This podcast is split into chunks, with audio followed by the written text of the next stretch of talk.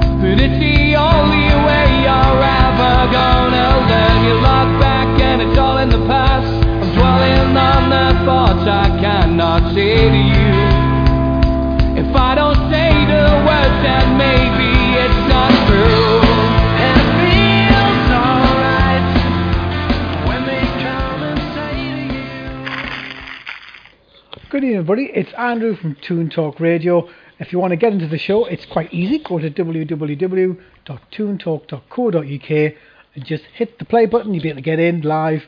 If you also want to come on the show, it's 0191 538 9781. If you want to, uh, we're also available on Nova Radio. So just go to www.novaradio.co.uk and also hit the Google Play app, and you can listen to, listen to us on any handheld device. And also, the show will be heard again via podcast. Uh, just go to iTunes and just type in Toon Talk, and you'll be able to listen back to the show whenever you wish. Well, it's been an interesting, as ever, week with Newcastle United.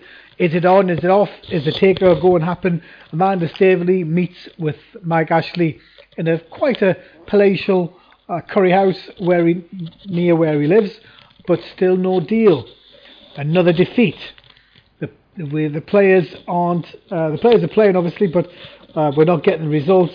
We are in big, big, big, big trouble. There's no doubt about that. Relegation, uh, to me, is staring us in the face. Uh, we're going to talk about all of this uh, tonight with uh, me and getting with my co-host this evening, and, um, and Neil Mitchell calling from Dubai. Good evening, Neil. How are you? Good evening. You know nothing about palatial curry houses, mate. I can tell you that. Never mind. I love. That said- I think that'll that that'll be a very good place now. People to turn No. up, you know. Mate, mate, the, mate, actually, the best place to have a curry out here is down in Karama, down in the old town. You can get some fabulous curries down that way. But never mind, I, I digress already. Mainly because the football's a loaded toss. Yeah. But, um, it's frustrating, isn't it? It's just very, very, very frustrating. So uh, we are where we are because we did what we did, and I think that just sums the entire time up. And the most Newcastle United thing ever, big 125th birthday celebration, and we managed to lose. You know, Nice to lose. Newcastle- It wasn't even well. some Newcastle, some Newcastle United up in a in a thing, you know. Um, it's um, it's it's it's been been tough, been very tough indeed. I even managed to get a few words out of some of FIFA's great and good this weekend, and that, um, Oh. and everybody everybody seems quite uh, quite interested in what's going on at Newcastle United at the moment. That's for sure. Well, we've got a great guest tonight in Adrian Bevington, who will t- be able give a, a, such a lot of um, input in, into what clubs are about and um, what you know the world of football. Essentially, he's with the um, FA for nearly 17 years. So, uh, uh, once again, my guest Adrian Bevington, Sport and PR Limited, football business and communications, patron of at Sports Mem Net and NSPCC Sports Board. Good evening to you, Adrian. How are you? Good evening, chaps. I'm very well, thank you. Good. Where are you this year? Are you in Dubai? Are you in uh, somewhere nice? I'd love to be in Dubai, but no, I'm in a very snowbound Hertfordshire. yeah, I know it's coming down. It's coming down here as well. And Aye, there's obviously Neil, snow- Neil's my co-host. He's in Dubai. There's been snow Lucky- in Saudi lucky Neil. week, man. Ah, there's, yeah, there's been snow in Saudi this week. Up in the mountains, like, but there's been, it's definitely been there, but never I mind. bet, I bet you've not got snow near where you are in Dubai, mate. No, it's a really, really, really chilly 20 degrees at the moment. It's terribly Oh, chilly. I might even think about buying a jacket. Or not. Very Maybe. good. Well, I, it's interesting, wasn't it? Uh, Neil was Adrian. That Neil was at the the FIFA uh, event this weekend when it comes to oral health. Uh, Well, with well. yourself being, um, you know, with the FA for such a lot of time, uh, what's been happening? It's I actually find it. I wouldn't say interesting, but since you've left, there's definitely been a shift um, in in everything that's happened with the FA, and I would say not for the not for the good of the game, essentially. Well, I, look, the the FA is a national governing body, and I think, like any national national governing body institution, you're always there to, um, you know, face a lot more scrutiny than most other organisations, and you, you're judged every single day. From from my point of view, I, I prefer to dwell on some of the successes that have taken place, particularly over the last 12 months on the pitch with the development teams, and that's a credit to those people working in the areas uh, of developing the national sides, both within the FA, but also at, at club level and all the way through the, the through the game, the grassroots level where the youngsters have emerged. Because you know we've just had the best 12 months at development development level that we've ever had in our history. So I think that's a lot a lot of positives there. Yeah, the, the development teams have done amazingly well, haven't they? It's, Oh, yeah. it's, uh, what, we won three world championships at three different age groups. I mean, that's, We've won that's- two, two world, two worlds Two, and one sorry. Europeans. right. So the okay, worlds there you from the twenties and seventeens, which is all you can play at at world level. We've never won either of those before, and the under 17 side was was a breathtakingly good team. Mm. You'd taken Spain and Brazil apart amongst others, mm-hmm. and the under 19s won their European Championships, and the 17s were one 0 up against Spain going into injury time in their final, and ended up conceding a last minute equaliser and getting beat on penalties. So we could have had a full clean sweep. Wow. So that you know that that that's a great story, and that should look. I know when we're we're in the midst of discussing club issues, that mm. it's understandable. Everyone really focuses in on their, uh, particularly in England, on their you know on their club, the club they care for, and live and breathe every minute of every day. And I, you know, I get that completely. But uh, we all then, when it comes to tournament time, we you know we all focusing on the national team and want England to do well. And what we've seen this year gives me a lot more confidence than I've ever had that our time uh, will come in the not too distant future now. I think when it comes to the the, the national team, it's always been a bugbear. It must be, you know, you and you were involved in it. So for us to, you know, you it was to me the interesting part. You, I don't know if you caught it, but uh, listening to Rio Ferdinand and Frank Lampard talk about um, Yes. you know, how it was for them when they were, you know, it, as part of the golden generation. Uh, What was it like for you in that in that side? Because obviously you got the press at that time. I remember it. They were just pushing and pushing and pushing the mantra that we, you know, we can win. We can we can take all comers.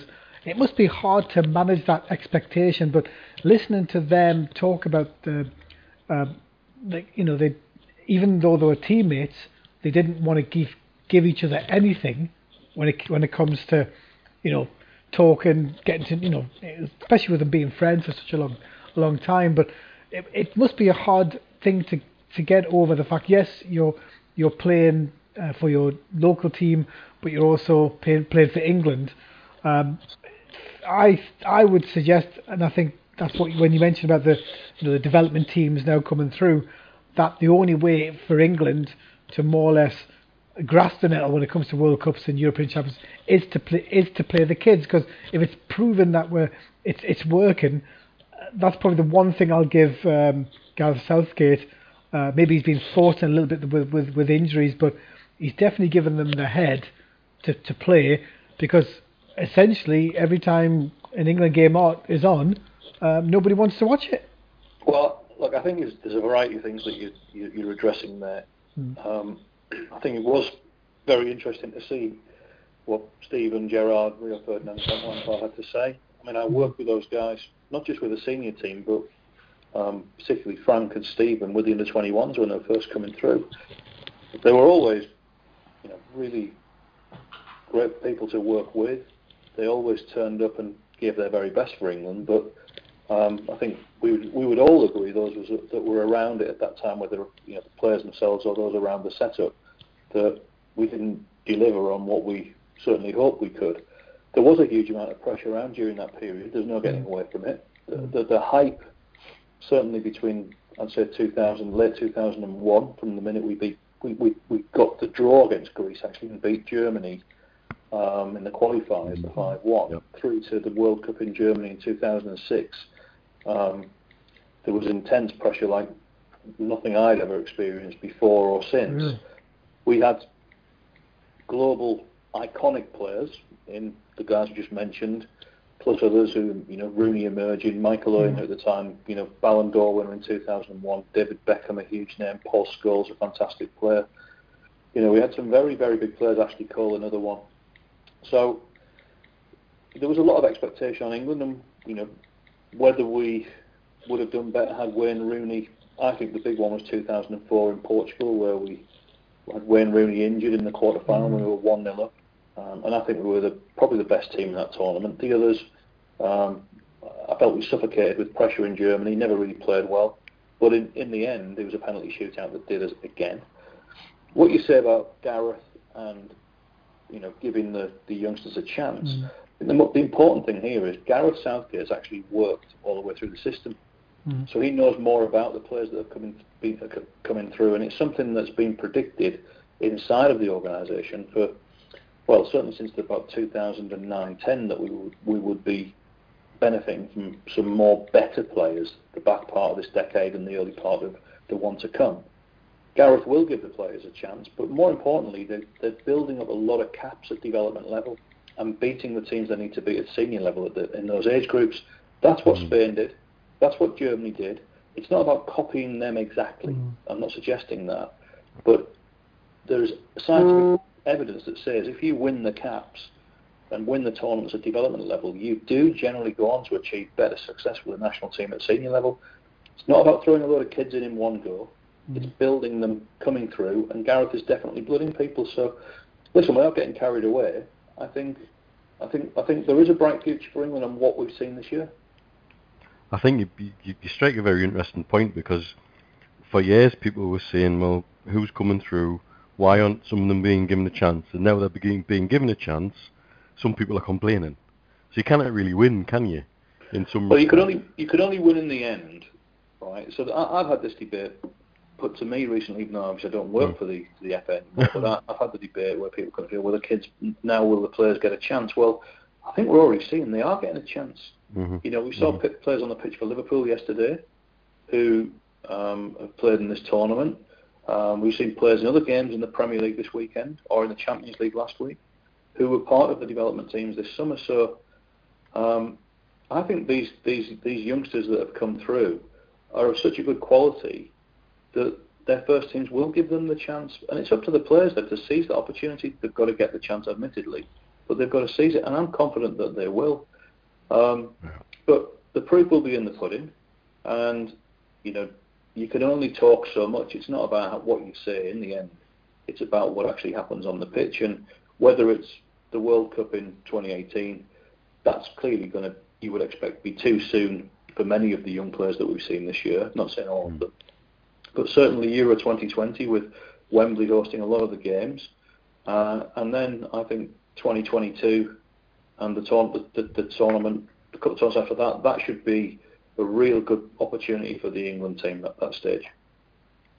Do you think the penalty shootout becomes something genuinely ingrained as a concern, or is it just blown out of proportion? Well, it, it definitely was something that I think became a bit of a psychological problem for us. However, Mm. we won penalty shootouts this year at various age groups. Mhm. We have lost one as well, but we've won various Yeah. ones. And I think, again, this will all come from experience. And I genuinely believe that the, the, the, the everything, the environment, the environment is something that gets talked about by a lot of people in football management nowadays. I know it does, and I know it can be sometimes a buzzword like a, a uh, DNA is another buzzword that gets bandied around. But I do think creating the, the environment where the players feel relaxed to play for England um, will, is the only way that we can ensure that they, they deliver the kind of form that they that they tend to deliver on a on a Saturday and Sunday for their club teams. I think when it comes to the penalty shootouts, Adrian, was when you, uh, you know, I remember at the time were, the press were always pushing, when they? they were always saying, well, what if it goes to penalties? What are we going to do about it? But essentially, uh, when you, when you watch when you watch Germany, especially, every penalty goal is kind of in the corner. Now, when you watch our players go up there, you know, it's it's well, it must be worse if you, when you were involved in it, just watching it. But when you when you see them go up there, you, never uh, with with Germany, you just expect them to do it. And I think when it comes to our lot, it, it, how can you how can you not?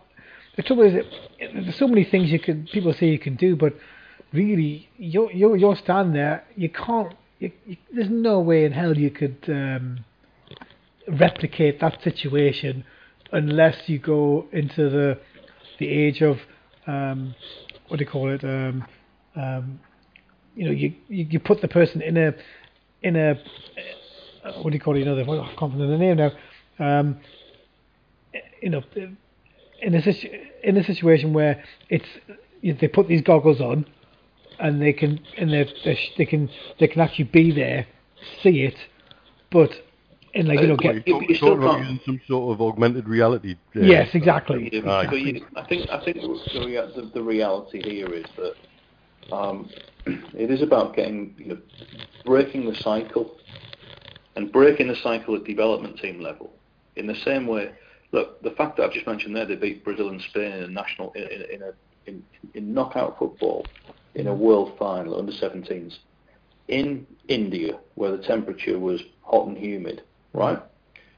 If you believe every everything that's ever said around the well, we can't play in hot climates. Well, we've just done that twice this year in South Korea and India and once, right? We can't beat Brazil and Spain because despite the myths mm.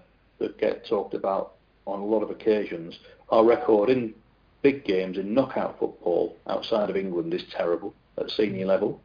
So we have to we have to change that, and I think what they've done this summer at development team level actually addresses that, and the penalty shootouts will be the same as well. And then look, individual players will have will have in with different approaches. In some of the tournaments where we've lost penalty shootouts, we've actually scored all of our penalties in the first five. It's in sudden death where we've left, where we've, Yeah. where we've, where we've lost. Mm. In other tournaments where the the pressure seems to be more intense for whatever reason, um, you know, players that you might have expected to score have missed. You can't predict everything, but you've got to try and create that confident environment where the players do feel relaxed, they feel comfortable, and then, you know, gradually over time by being successful at development team level, I'm convinced that will give us the best chance of achieving success on the pitch. And look, nobody's got a divine right to win a national tournament at senior team level. It is damn hard. You know, we, we all talk about Germany always winning, but they don't win every tournament. You know, they actually went from was it to was it 1996 through to the a couple of times yeah well, they, they, I mean, they always get semi-finals and finals, but they don't always win a tournament. You know, their record is quite incredible, but they still, you know, they have, you know, they, they can't beat, they rarely beat Italy, for example, in, in, in knockout football. Mm. They have a major problem with Italy. Why is that? That's, that's you know, you, you, there are questions about so many of these circumstances, but I think all England can do is concentrate on on on what on building the environment around them and giving the young lads as much experience as possible, and, and, and that will deliver confidence for them. And combine that with them breaking through and emerging into their club sides and playing well. Um, you know, we've got some of the best young players in the world at the moment. That's that's the view of other nations, not coming from England. So we've got to build on that and hopefully seize the moment over the next decade. Yeah I think Um, uh, when can I- sorry go ahead Neil. I was going to say, can I can I take the conversation in a slightly different direction now? Yeah. Sort of bring it back to something that a lot of our listeners will want to know about. Obviously, with rumours circulating around the club, um, can you shed any light on what the FA fit and proper person tests all about and what it really entails, entails rather, um, and how things can go forward with it and how quickly it can be done, for example, and how can fans be certain it takes their interest into account, not just those of the financial world or indeed even perhaps the FA's own interests? Yeah, I, I don't think it's actually the FA fit and proper persons test. I think it's run by the respective leagues, whether it be the Premier League or the Football League. Okay, got you. um, obviously under the uh, umbrella, I guess, of the FA. Um, Ultimately, the, the, my understanding is that it's as, as long as the individual can pro- has proof of funding, and they've not breached any um, any laws that would preclude them promoting a company in the UK, Right. um, you know, they, they would get the green light. Mm. Proceed with that um, under company law. Does Um, it does it does it look at things like silent partners and consortia and front being fronted by an entity and I haven't, things like I haven't got. I've got to be honest with you, Neil, I, I don't have Right. that level of detail, and I wasn't. You know, Got you. In my previous role, that wasn't something that I was ever That wasn't right. Okay. was ever Yeah, yeah. involved in, so I, I wouldn't want to guess at that.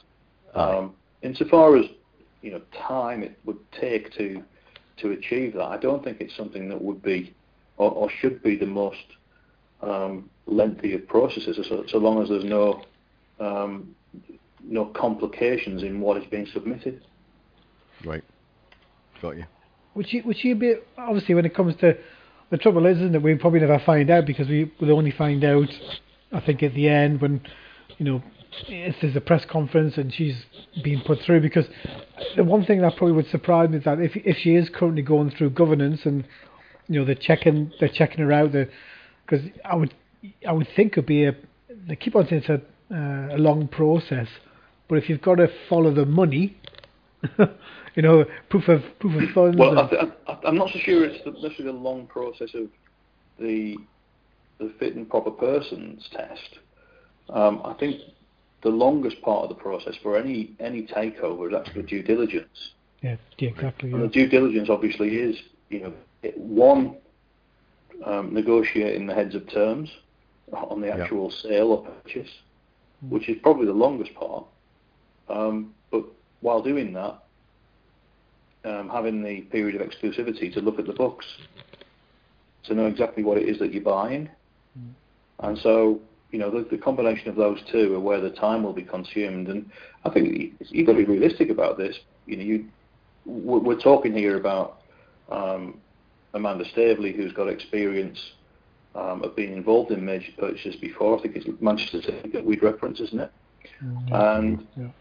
You know, so she she's a very experienced individual, and there seems to be, you know, total confidence that she has the um, the, the funds through PCP to be Mm. able to deliver on deal.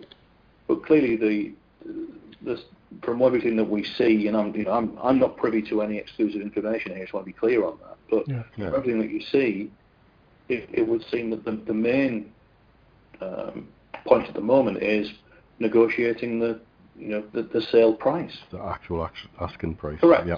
And there'll be clauses, you know, one would expect, again, I'm, I'm not privy to it, but you would expect there to be um, various um, clauses, clauses and triggers involved in any, any sale of that magnitude, whether you're talking about, you know, 280 million, 300 million or 400 million or more.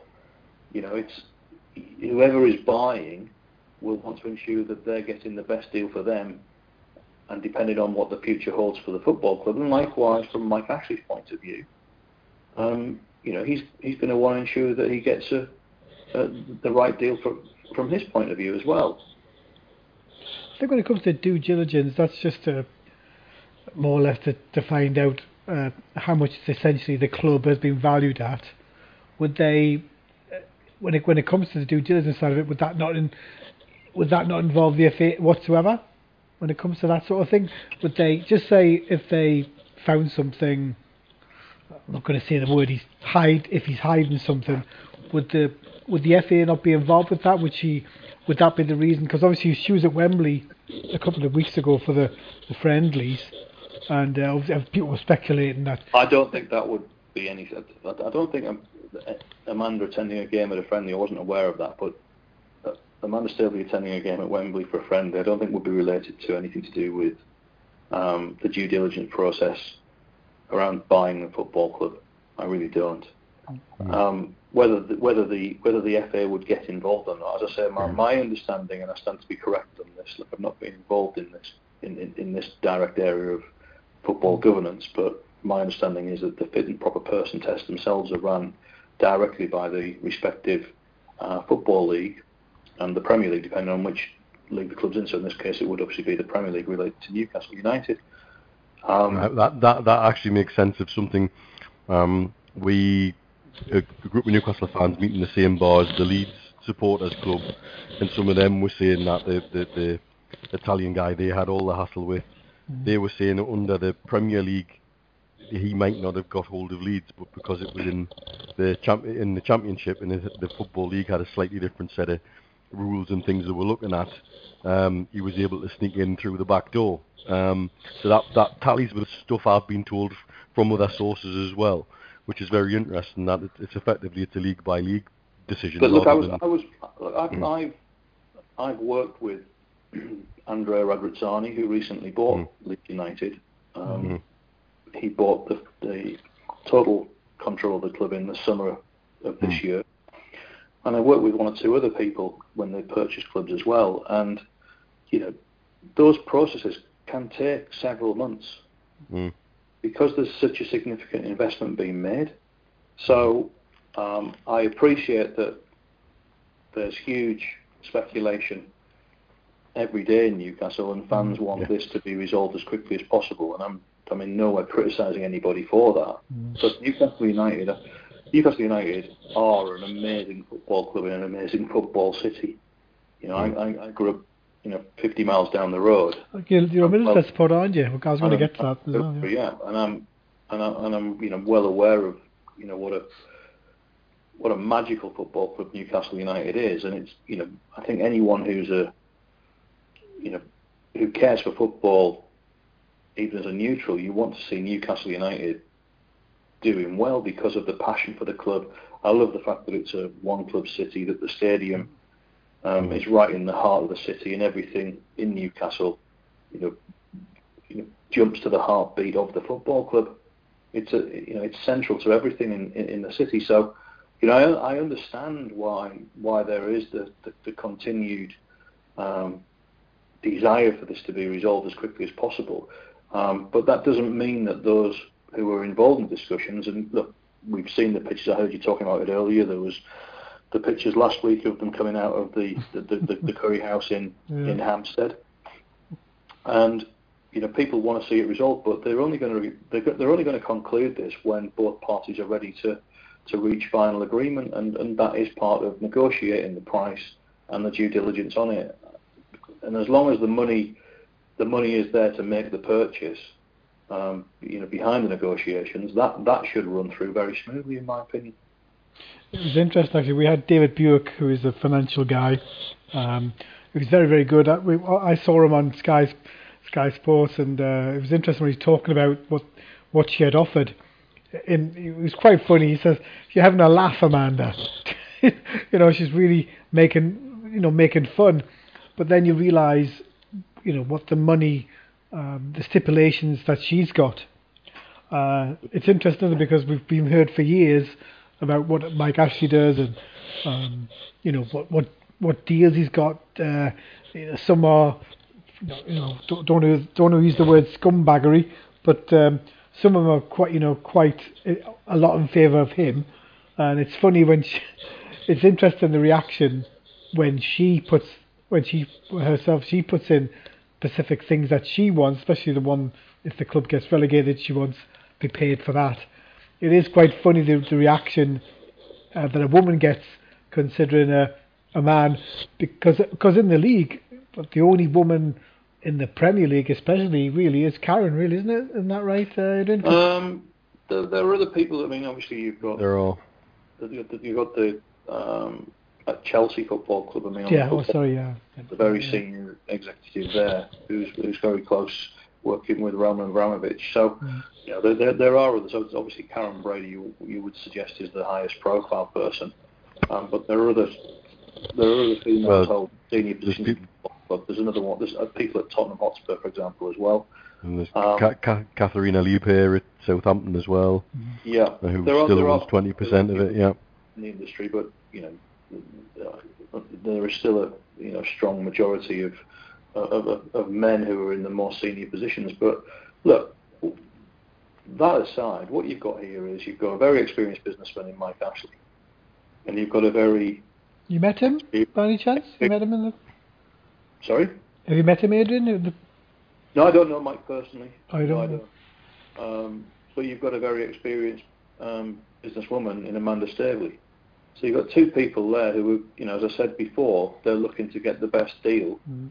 Um, you know, and I don't, you know, I'm, I'm sure that if they both want to do a deal, I'm sure that they're, they're capable of getting a deal done. But they, you know, that's that's negotiation. Um, I can understand why people are really keen to see this done before the window opens, um, because obviously, you know, Newcastle are struggling to perform at the moment. They've had some bad results, Mm. and I'm sure that Rafa Benitez wants to make some purchases in the window. And, and, and clearly, who owns the club at that time? Well, you've got the the, the, the you know the discussion going on as to the sale could have an impact on, on what money's available in January. I don't know, but you know one would, could easily assume that, couldn't you? Yeah. I, I suppose if when if it if it does happen, um, are you interested in get back to uh, interested in getting back in club football yourself? Or if a if a, if a role comes up in the in the future, would you be interested in? You never know, even Newcastle. Ah, well, uh, that's put me on the spot somewhat, but I mean, look, uh, just bearing enough question. Hey, look, it, it is a huge club, as I've said already, and certainly from my own point of view, um, if there if there was ever a, um, an opportunity with a football club that I want that, that I'd like to work with, that I that I've had respect for, um, yes, of course I would be interested. I actually I did have an opportunity to move to Newcastle when I was when I was a lot younger back in my early days at the FA and I, I was very close to moving in about I think it was 2000 Oh uh, wow! when uh, Barry Shepherd offered me a job actually with Oh my goodness! but um, that that was on the the, the, the comms side at the time, and uh, uh, I decided to to stay with the FA. We had a new chief executive in Adam Crozier, who was a really yeah, yeah. inspirational guy to work with. But yes, I almost I almost took a job with Newcastle. What's that? 17 years ago. So certainly wouldn't rule anything out personally, because as I say, I do I just think that as a football club, you you've seen it when Kevin Keegan was there as fans if if you if you get it right or close to getting it right at Newcastle, Yep. You've got the most amazing energy um, behind it, uh, and it, you, you can excite and invigorate the whole country, quite frankly. And, and I, I I think it would be brilliant to see Newcastle back chal- challenging towards the top end of the Premier League. There's no reason with with, with, with the right financial investment, with the right transfer strategy, and commercial strategy off the pitch and the you know the right management of the team, why Newcastle cannot, with their resources or the resources they could have, be challenging in, in the top end of the Premier League and therefore taking them back into Europe and uh, you know who knows from there. There are other clubs that have done it and Newcastle are capable of that, but it's all about you know the, the sensible management and realising that potential. I think I think when you were when you were at the FA, you, obviously were you there when Bobby when Sir Bobby was the uh, manager of England? No, it was it was before that, but I got to know. I, I had the pleasure of getting to know Sir Bobby when, um, well, when he was manager of Newcastle, and then um, w- when he became ill. Um, you know, I, I, I actually spent a, a, the day when um, the facility was opened, uh, when Fabio Capello came up to the northeast, and we, we spent we spent a couple of hours in private with Bobby and his family um, afterwards, and you know what a absolute pleasure on my part to spend time with him because his passion for for football and for life generally was just was just awesome in my opinion, and you know really really inspirational man. Yeah, he was. I think when it comes to, I think with Northeast football, it's just for us really. It's such a shame that he, he came so late. You know, like he it was obviously Freddie tried to obviously brought him back, but it was such a shame that he was kind of oldish, getting you know getting to the, the senior role. You can imagine if he had been there ooh, ten years. Imagine if he had been in the club for ten years and or, or longer. How, what he what we could have achieved. po- Well, he still built a very exciting team though, didn't he? I mean, he, he took over the team when from was it from Ruud Gullit he took over, Um, I believe. Neil will know better than me. I think it was. Yeah, Yeah. and obviously you you you know you you had a couple of seasons where you hadn't quite you know you you hadn't quite been back up to the level where you'd been under Kevin Keegan and I think the first season under Kenny, and he turned that round and he got you playing some really good football with a very young team, wasn't it? You know, you, you still had the experience of the likes of, of Alan Shearer and and um, Gary Speed and the likes, but you still had, you had a lot of younger players coming through, and it was a it was a team with a lot of vibrancy about it. And got into Europe, so I do think people certainly nationally have really fond memories of the team that Bobby had at Newcastle. But I, I understand the point you're making. You know, had he been a bit younger or Mm-hmm. um, you know been there a bit longer, perhaps he might have enjoyed even greater success. But I certainly think he deserves a big tick against his name for what he did at Newcastle. What's your thoughts on uh, Rafa Benitez? You obviously must have met him, and um, probably the, the one thing I'll say, it's it's always interesting listening to Rafa, isn't it? He doesn't back. To, he when he's got something to say, especially to the fans, he says it, and I think Well, I think- that's what's galvanized galvanized us. If, if things can- do go pear shaped, we're going to lose them.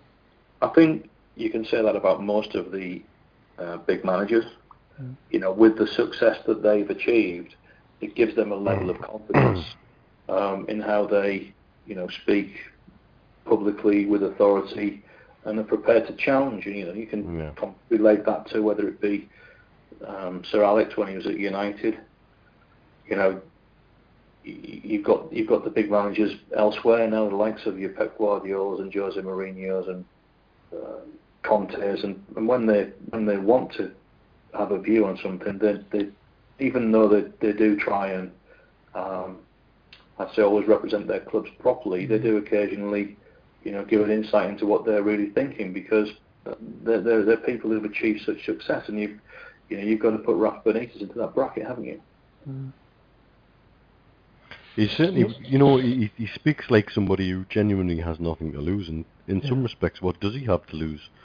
Um, he's done everything just about in the game you can at club level, and therefore, um, he knows what he's talking about, and he's very clever with when he chooses to fight and when he chooses to back off and let the fan base do the fighting for him. And I think that's that's also something he, I think he learned that very much at Liverpool under Gillett and Hicks and I think it's certainly something now. It's very apparent that um, he's he's nailing his colours to the mast, and he's letting everybody know exactly how he feels, and I think that's quite right, because we've got this situation now where, um, in my mind, with every day that passes, the offer on the table that's still on the table gets better, because the risk to the club gets increases with every day that passes.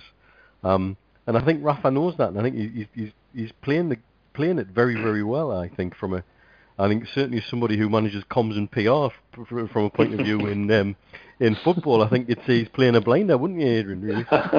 well, I've got to be honest with you. I'm not.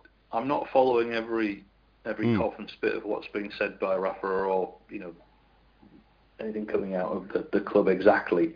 Um, but look, everybody knows that he's an astute operator in that regard, and I, I'm I'm pretty sure that from his own point of view, look, he'll know. He's he's obviously he, he loved his time at Liverpool. I think it it would be fair to say he had a challenging time at Chelsea, and it didn't quite work out. It didn't work out for him at Real Madrid.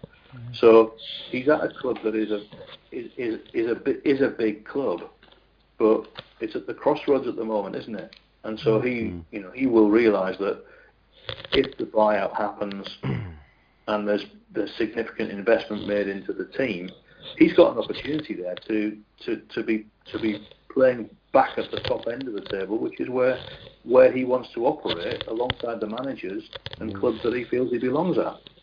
So- You understand his position in that regard, can't you? Right. And, I'm going to take this slightly back to an area that you you probably haven't had much actual inside knowledge of dealing with per se. But do you think there's vehicles available for, say, for example, they strike a deal on December the 31st, and while the deal's being agreed, are there vehicles in which PCP could put money into the club to allow Rafa to buy before the close of the window, or do you think we're really sort of stuck until that deal is finalised and everything's dried on paper? I, hey, listen, I, I, I, I don't, I don't know the answer. I suppose I'm, so, I'm sorry to put you on the spot, but I had to ask it. but uh, I'm, I'm, it's live.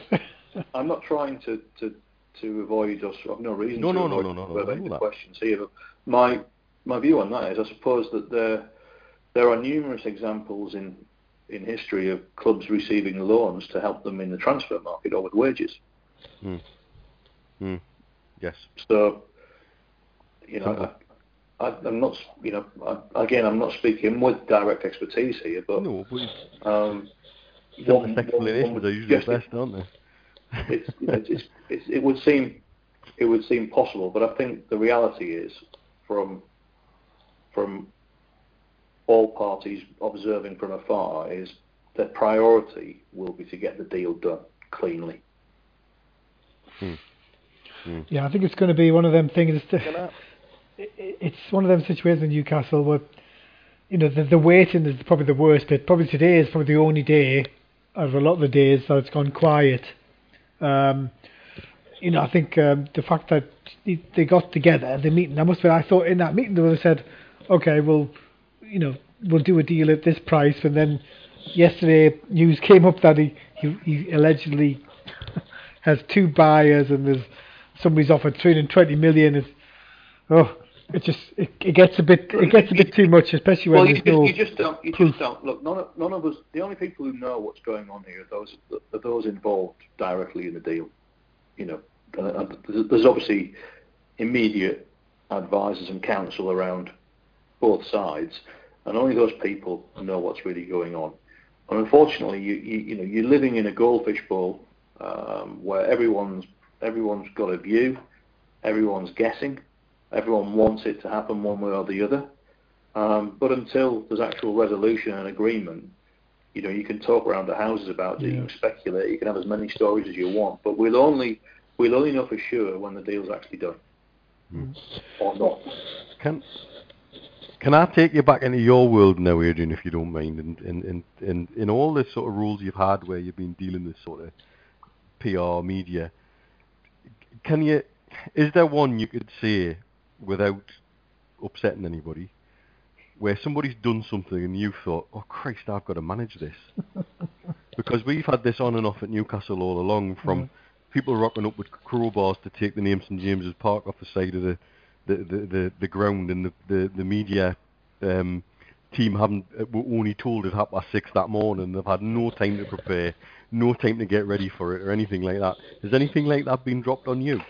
Well, not directly, but um, look, I've, I've seen it both sides because don't forget, I've done the, the PR and the comms, but I've also done the managing director side and Right. acting CEO and things. So I've, I think the most, look, I've had numerous examples where I've had to pick something up, you know, lastminute.com, and that's Right. the biggest challenge for everybody. But I think the most important thing is wherever I try to work, and certainly when I've been on the on the senior executive side of the fence, it's about giving your um, comms team as much information as possible to help them allow prepare to manage the situation so that they're ready to roll when something happens. So that's something, you know, and, with people I work with now, I work with various um, owners and clubs and commercial organisations in which sometimes it's on the communications side, sometimes it's on the executive management side, and I always try to ensure that the, the communication flow, whether you know to begin with internally, is where it should be. Because if you want to, you know, I think look, fans fans aren't really focused and obsessed about communications and PR, which is not my favourite phrase. Um, but they do care about the reputation of their organis of the, of the club they love and live and breathe. So that it, a lot of it really isn't about necessarily PR. It's actually about decision making, hmm and it's how you make those decisions and how you uh, communicate that internally and then externally. You know, and you, you've got to you've got to look to prepare. You know, those involved, your stakeholder community, for want of a better phrase, have got to be in the loop so that then when you have a you know an issue that you you can deal with it professionally. And there you sum up the problem of the Mike Ashley era at Newcastle United in three sentences. Fabulous. Well, in, in, in, in so many times though, Adrian, it's not what he's doing. Mm. It's the way he does it, mm. and how he does it, and how it isn't managed, and how he doesn't give the people who can manage it a chance to manage it.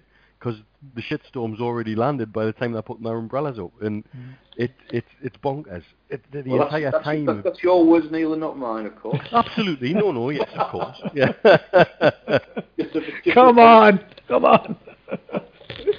the thing is, I think when it comes to, in, obviously in, in your job here, in, the the one thing, I'll uh, well actually we'll, we'll get I'll get to the bit on on uh, Middlesbrough first of all. What's obviously because you're a supporter, when it comes to them, um, you got obviously you had you had Monk come in. What, what's been your reaction to what's going on there? Because um, I expected Middlesbrough to come down and especially Monk what he'd done at Leeds, especially when you're involved in the, the sale of Leeds. Um, were you were you instrumental in trying to keep him there? Was that No, my, your my, my, my role my role with, with, with Leeds was very much on the comms side of it with um, with Andrea privately. So not directly involved with Leeds United Football Club itself, but with Andrea's purchase. Um, look, I think speaking as a as a Middlesbrough fan, the first thing I'd say is um, I think we're very fortunate that we have an owner in Steve Gibson Yeah. who has been, you know, he's been there for what 25 years as the owner now, um, and his passion for the club and for the town is, you know, just it shines brightly all the time. I mean, I, I, I worked at the club back in the the mid 90s when we had that um, roller coaster period under Brian Robson and the the various foreign stars coming in. And Steve's Steve's been through that. He's been through various um, ups and downs with the club, um, but he stays stays as strongly committed as ever from everything that you see. Um, look, he he made a lot of investment in the summer. Get in, in, in new manager and Garry's come in, and um, you know they brought a lot of new players in. I think it it is fair to say that it hasn't it hasn't gelled as quickly as they'd have liked, but they're still within shooting range of the of the playoffs, and they hit a hit a a few um, few wins in a row together, which with the players that they have, they're, they're, they're surely capable of. I think they could very quickly be back in the playoffs and in contention. And any team that's coming up against them would see them as a as a rival and a threat. I think the issue is that Wolves have just got so far away um, with an absolutely flying start, and they've they've been brilliant this year. I think uh, when it when it when it comes to um, Wolves, that it, it's another another team that's kind of a beast, isn't it? And uh, uh, but it's again it's another it's another another chat about really. When, when you look at the, there's a there's a problem there? because the guy who's an agent is the one I, I think Neil might know his name, but you probably know his name. But um, he's involved in bringing the players in uh, from abroad, obviously, and um, it, and it's it's a great story, isn't it? Wolves are do, doing really really really Well, well. I, think, I think you got I think you've got to look at Wolves, and it's you know I don't think they're they're owned by a China by a Chinese company, Fosun Group. Um, the the principal um, chairman there is a guy called Jeff Shi. The agent you're referring to is George Mendes through his Yeah. company Gestifute. Yeah. And yeah, they've brought in a lot of a lot of top players. Um, I don't know too many Wolves fans personally, but I guess that they're not complaining about anything at the moment. No. well, it's, it's it's it's the thing is that Wolves have been well another one of them clubs. Isn't it? They, they, they, I think I can't remember the last time they were in the Premiership, but they come in and they go out a bit like Sunderland. And uh, actually, what there's there's one if there's one club that needs better communication, it's them. I, I'm surprised they haven't um, been on the blow to you, to be honest with you, because that's, that, because if that's one club that needs a clear voice and somebody that kind of knows what they're doing, I'm surprised your phone hasn't been red hot um, when it comes to tr- being in charge of something that seems to be an ongoing issue. Especially, they've got, you know, I would I would say they've got a good manager, but they've got an international manager that left Wales uh, to come to a club that nobody in their right mind. I must say, everybody was shocked when they found out he was going there. Um, the, the one question I've got is a bit off kilter, but obviously when you look at uh, English cricket, um, and I, I I know this because I spoke to somebody that met with him the other day. But you know the the one thing, uh, the communications, uh, you would obviously the England national team and the English cricket team seem to be run by the same people to me, but um, you would think uh, when it comes to their players, somebody when it, when it comes to them going out, you, would think there'd be a communication thing, right? Okay, if we're if they're gonna, if these lads are going to go out, uh, even if it's because essentially they are big stars, they're, they're big sporting stars. Why would you think when they go out there would not be somebody with them in official capacity? Because um, I know they do in America when NFL stars go out, they, they have like a like a minder or of some kind of security. Is that one area you look you in, you would like to get more involved in, especially with the fact that I'm talking about Ben Stokes, but um, no, I mean look, in, I think for, for, first and foremost, from my own point of view, um, as I said before, I, yes, I've worked a lot in communications in my life, but I've also been the managing director. Right. Um, that was my last job at the FA of mm. the national teams, and you know, well, I, I can't speak about the cricket side of it, although I'm led to believe at the weekend that there was security with them um, from reports that have been made publicly. Um, the England men's football team, mm-hmm. um, during my time there, and I, I worked around the team, as I've said, both from communications lead, but also as the M&D of it. The players very, very, very rarely ever went out. Mm-hmm. Just didn't do it um, because obviously the you know the, the, scrutiny that the guys are under, the pitfalls, um, are are pretty immense. So you know, I think in, in most cases the, the, the players themselves prefer just to, to stay within camp, quite frankly. So we had a code of conduct that was introduced mm. back in around 20, oh, 2011, 2012 sort of time. Um, but within that, it's it's sensible management really as much as anything. Mm. Where you know, I, I can't believe any any sporting team that the, the management of the team wouldn't have a have a conversation with them before they went out. But look, in other countries, uh, sporting teams do go out and they have a they have a big night out. I've seen it myself when I've I've been watching games not involving England. Mm. Um, I've stayed in hotels with other teams, national teams, where they've gone out en masse. The difference being that perhaps that there wasn't quite as much such much social media then, and mm. secondly, um, you know that, that some of the teams are not under the same level of scrutiny. But from the English football team point of view, it was very rare there was any any um, any nights out arranged for just to avoid any any problematic issues that might arise. I think it seems that there may be a cultural issue with the cricket lads, in my opinion, um, and it seems to run throughout the core of the team. And I, but at the same time, that used correctly, that can be a force for good. Look at the Euro 96 lads, they certainly weren't shy. Mm. And there was no retiring wallflowers amongst that group, really. um, and so it, it, it, I think it, it's, I think the the big problem now is there's so many people with smartphones and with mm. access to social media who can suddenly have something up and out there in a flash, and there's not much of a chance to to sort of put the lid on it or maintain it, or and, and things can go viral very very quickly these days. And I think it's very. Well, we're in we're in this we're in this situation now where um, social media is brilliant because I think it brings the players um, more close to the public, mm-hmm. direct interaction, which we shouldn't knock. Um, yes, it, it, brings around a huge amount of, of um, scrutiny, more so than ever before. Um, we also have the debate that we don't want players to be too distant and locked away um, and cut, cut off from the fans. But when they are in public spaces, you know that there are a lot of challenges go their way that you know sometimes can put them in difficult situations. So it's about the balance really, and about sensible management wherever possible. And I think it's very difficult for people to have um, such a you know a, a one-stop shop approach, a blanket approach when certain individual incidents might cause problems for for whole organisations or the reputations of different teams. Um, when in fact, 99.9% of the time, most of those involved um, never get involved in anything that's problematic.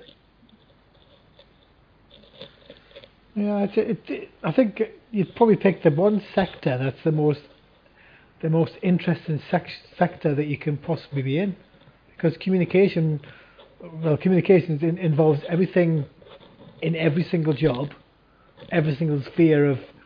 Uh, the, one thing I was going to ask you, if there's one area of sport you would like to go in, which I think uh, probably uh, uh, needed, especially in America, but w- if you, is there one area you'd like to get into in the future in, in communications? Like I'm talking about Major League Baseball. No, um, not really. I mean, MLS. look, my, I'm, I'm, I'll say nothing to anything, but uh, you know, the, the communication side of it, I've said a few times now, is one part of what I do, but um, actually being a CEO or managing director is also what I do as well. Mm. So, um, and football is my natural um, passion. Mm. What I know most about, insofar as where I've worked for the last 25 years.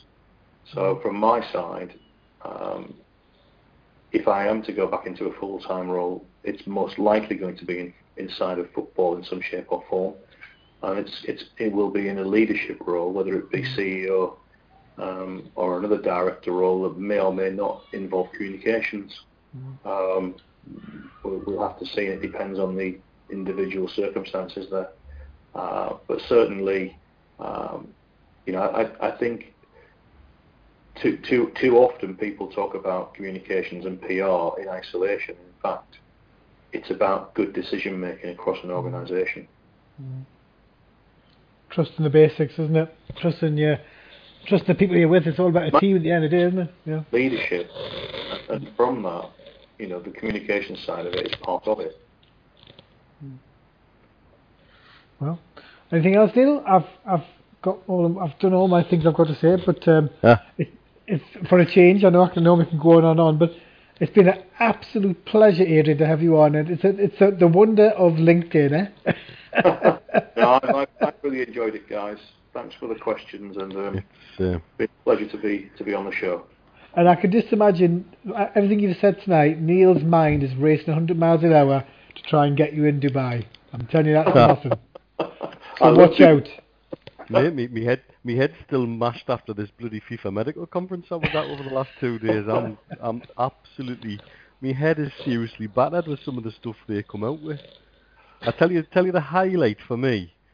Um and, and I, I still can't quite get my head around it. The team doctor from Barcelona gave this lecture, and you know they've looked at sending players into low Earth orbit to try and increase the healing or to improve the healing time of muscle injuries and they've actually looked at it seriously. Done studies with NASA. this this is where they're at. You talk about it being on another planet. It just about is. It. I've never ever seen or heard anything quite like it. I'm I'm still getting my head around it, mate. Well, they're always looking to they're always looking to take anything forward and push the boundaries, aren't Push they? the So- envelope. Oh, aye. I mean, some of the stuff that was, the, the, the, the, they were going on about was just amazing. Really, seriously amazing. I was going to ask you. It must have been a. I think uh, when it comes when it comes to FIFA last week, Bill. My last question before you, you head off, uh, Adrian. But when it comes to the the news that they um, they sacked the person who was involved in trying to find, I think Mus, I think the guy called Muk, Muko uh, of FIFA. Some, he's being investigated for, of course, drugs and Russia. Um, and FIFA sacked him to bring in somebody who didn't have the, the same experience to try and try and find um, you know what was going on when it comes to when it comes to doping. It's a serious issue, especially the fact that these people are going to be in charge of, uh, especially the Russians, in, in 2018. It, it is a worry, isn't it? The fact that if they if they're doing athletics, what the hell they're doing in football? Well, I think from my point of view on that, I'm, I'm I think it's very, very dangerous to, to, mm. to pass opinions on something that you really don't know anything like enough about. And I think, mm. look, FIFA themselves are the governing body of this tournament, mm. and they they know their responsibilities, and you know we have to uh, we we have to trust in them to ensure that the right processes in conjunction with WADA, the anti-doping agency, are, are in place to, to ensure that the tournament next summer um, delivers on what it's supposed to. Yeah, it's, it's gonna. Be, it's. I must admit, it's a. When when they actually gave it to Russia, I must admit, I was. Um, I, Well- I, I couldn't believe it to be honest. I, I have to say, at one point they raised on on drug testing Mhm. in football is that actually the the the rates of people using banned substances, um, if you if you take out the um, I think that I'm sure they said there was something like 0.4 percent of players sampled at the last World Cup tested positive for something, and if you take out the recreational drugs and look purely for the performance enhancing drugs, it goes down to 0.03 percent or something like that Yeah. um, be- because there isn't that much of a doping issue in football. The, the biggest problem in football is actually non-steroidal anti-inflammatory drugs and abuse of those, and the, the havoc that that's wreaking on young players' bodies. But it, um, it, the, the, in terms of pure doping, it's not really a big issue in football because it's not just about pure athletic strength or ability, there's a lot more to it. There's a lot more tactically, and there's a lot more in in terms of skill and ability. Um, that actually putting excess muscle muscle on, for example, might make you a worse player, or might unbalance you and lead to problems with you know you're carrying two ton on your upper body, and all of a sudden your hamstrings kind of cope with it, and and and so it was it was very interesting to hear listen to Michel D'Hooghe, the the the head of the FIFA medical committee, very proudly saying about doping in football not really an issue, and and they tested every player at the last World Cup, and because the, the um, medical centre in Brazil wasn't WADA approved, they flew every sample taken of every player to the labs in Lucerne to do the tests within 24 hours. I mean that's a phenomenal effort, really. Um, and I think it, I think they deserve a bit of praise for that. To be fair. There's a lot of people do do a lot of great things that don't often get Mm. the same level of headlines as everything else. So you, I totally agree with that. Look, guys, I'm very sorry, but I'm going to have to. No. No, that's all right. Thanks. Nice. I thought we'd give you a nice, easy quest at the end, Adrian.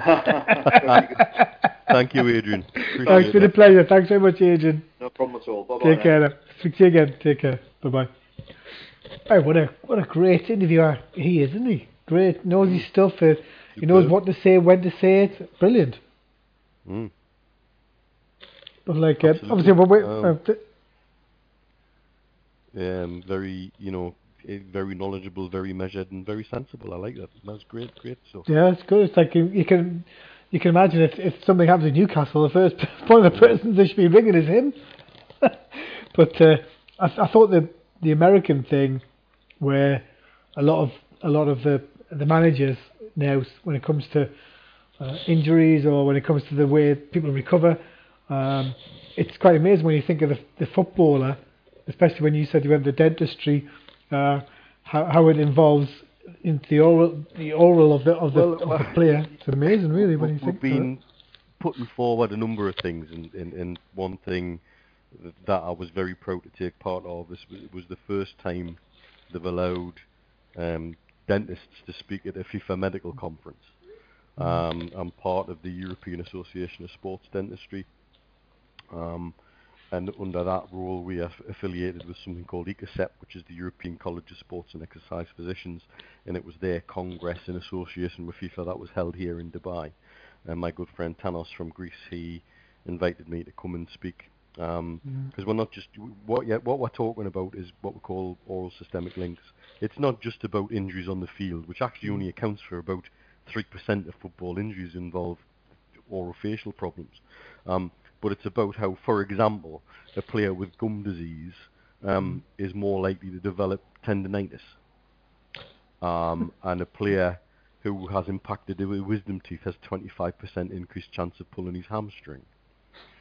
Um, and all of these things are starting to be proved, and it's about inflammation, and it's uh, and, and it's something that you could apply to the general population.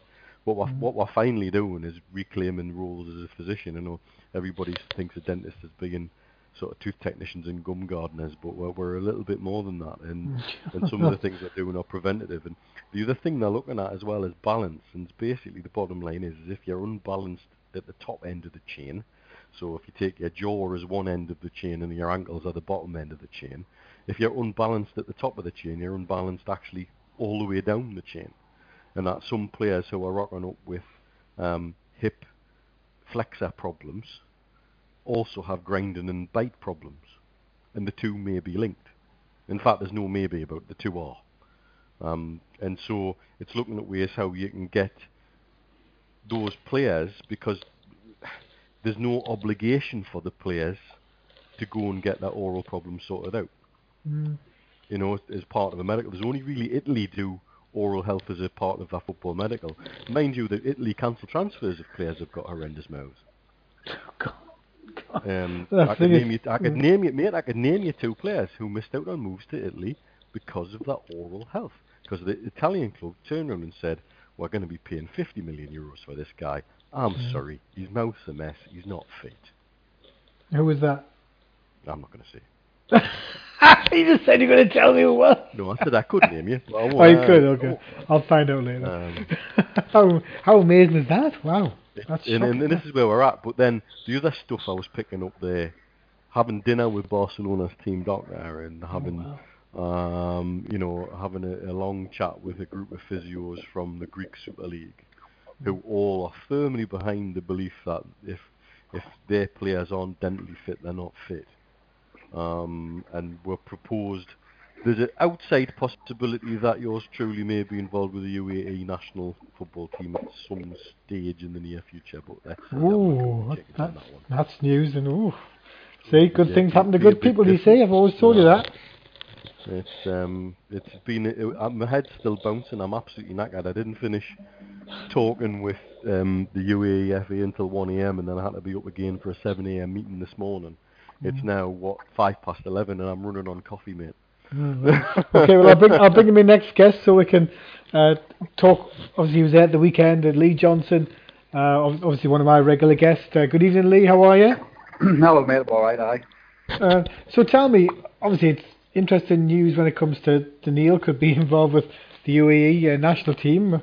Um, but when it, I think we we've touched on it this evening. When it, I think when it comes to the 125 year anniversary, which uh, obviously happened the weekend, we got we, we got beat, but um, there was I think one thing Alan Shearer alluded to the week at the the weekend, there, there wasn't uh, the group of players that should be ordinarily involved with such a celebration of a such a club.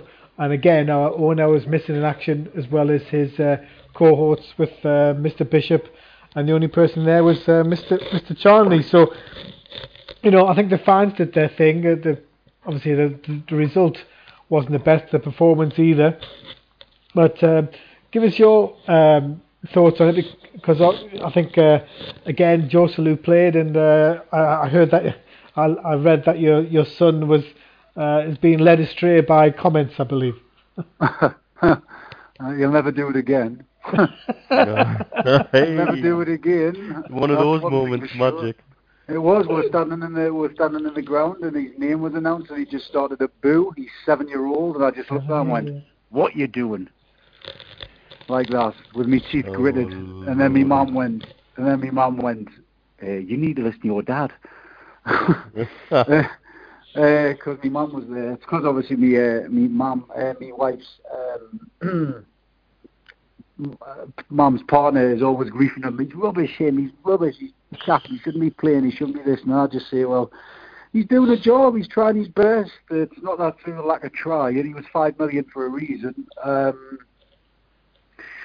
I mean, I, I was, I'm, I'm as disappointed as anyone what's going on at the moment. I didn't think that um, things off the field would have an effect of what's what's happening on the field, but I actually feel that it actually is now. Um, just looking at just looking at certain things, and you're right, Andrew. When you're touching on the 125th anniversary, uh, I was staggered by the by, staggered by a lot of the people. Well, two pe- two people in particular missing in action: Kevin Keegan and um, Alan Shearer. Even though they were both announced in the um, in the team of the um, uh, the 11 best players uh, in the 125 years in Newcastle United. But um, I can understand why the likes of those probably weren't there.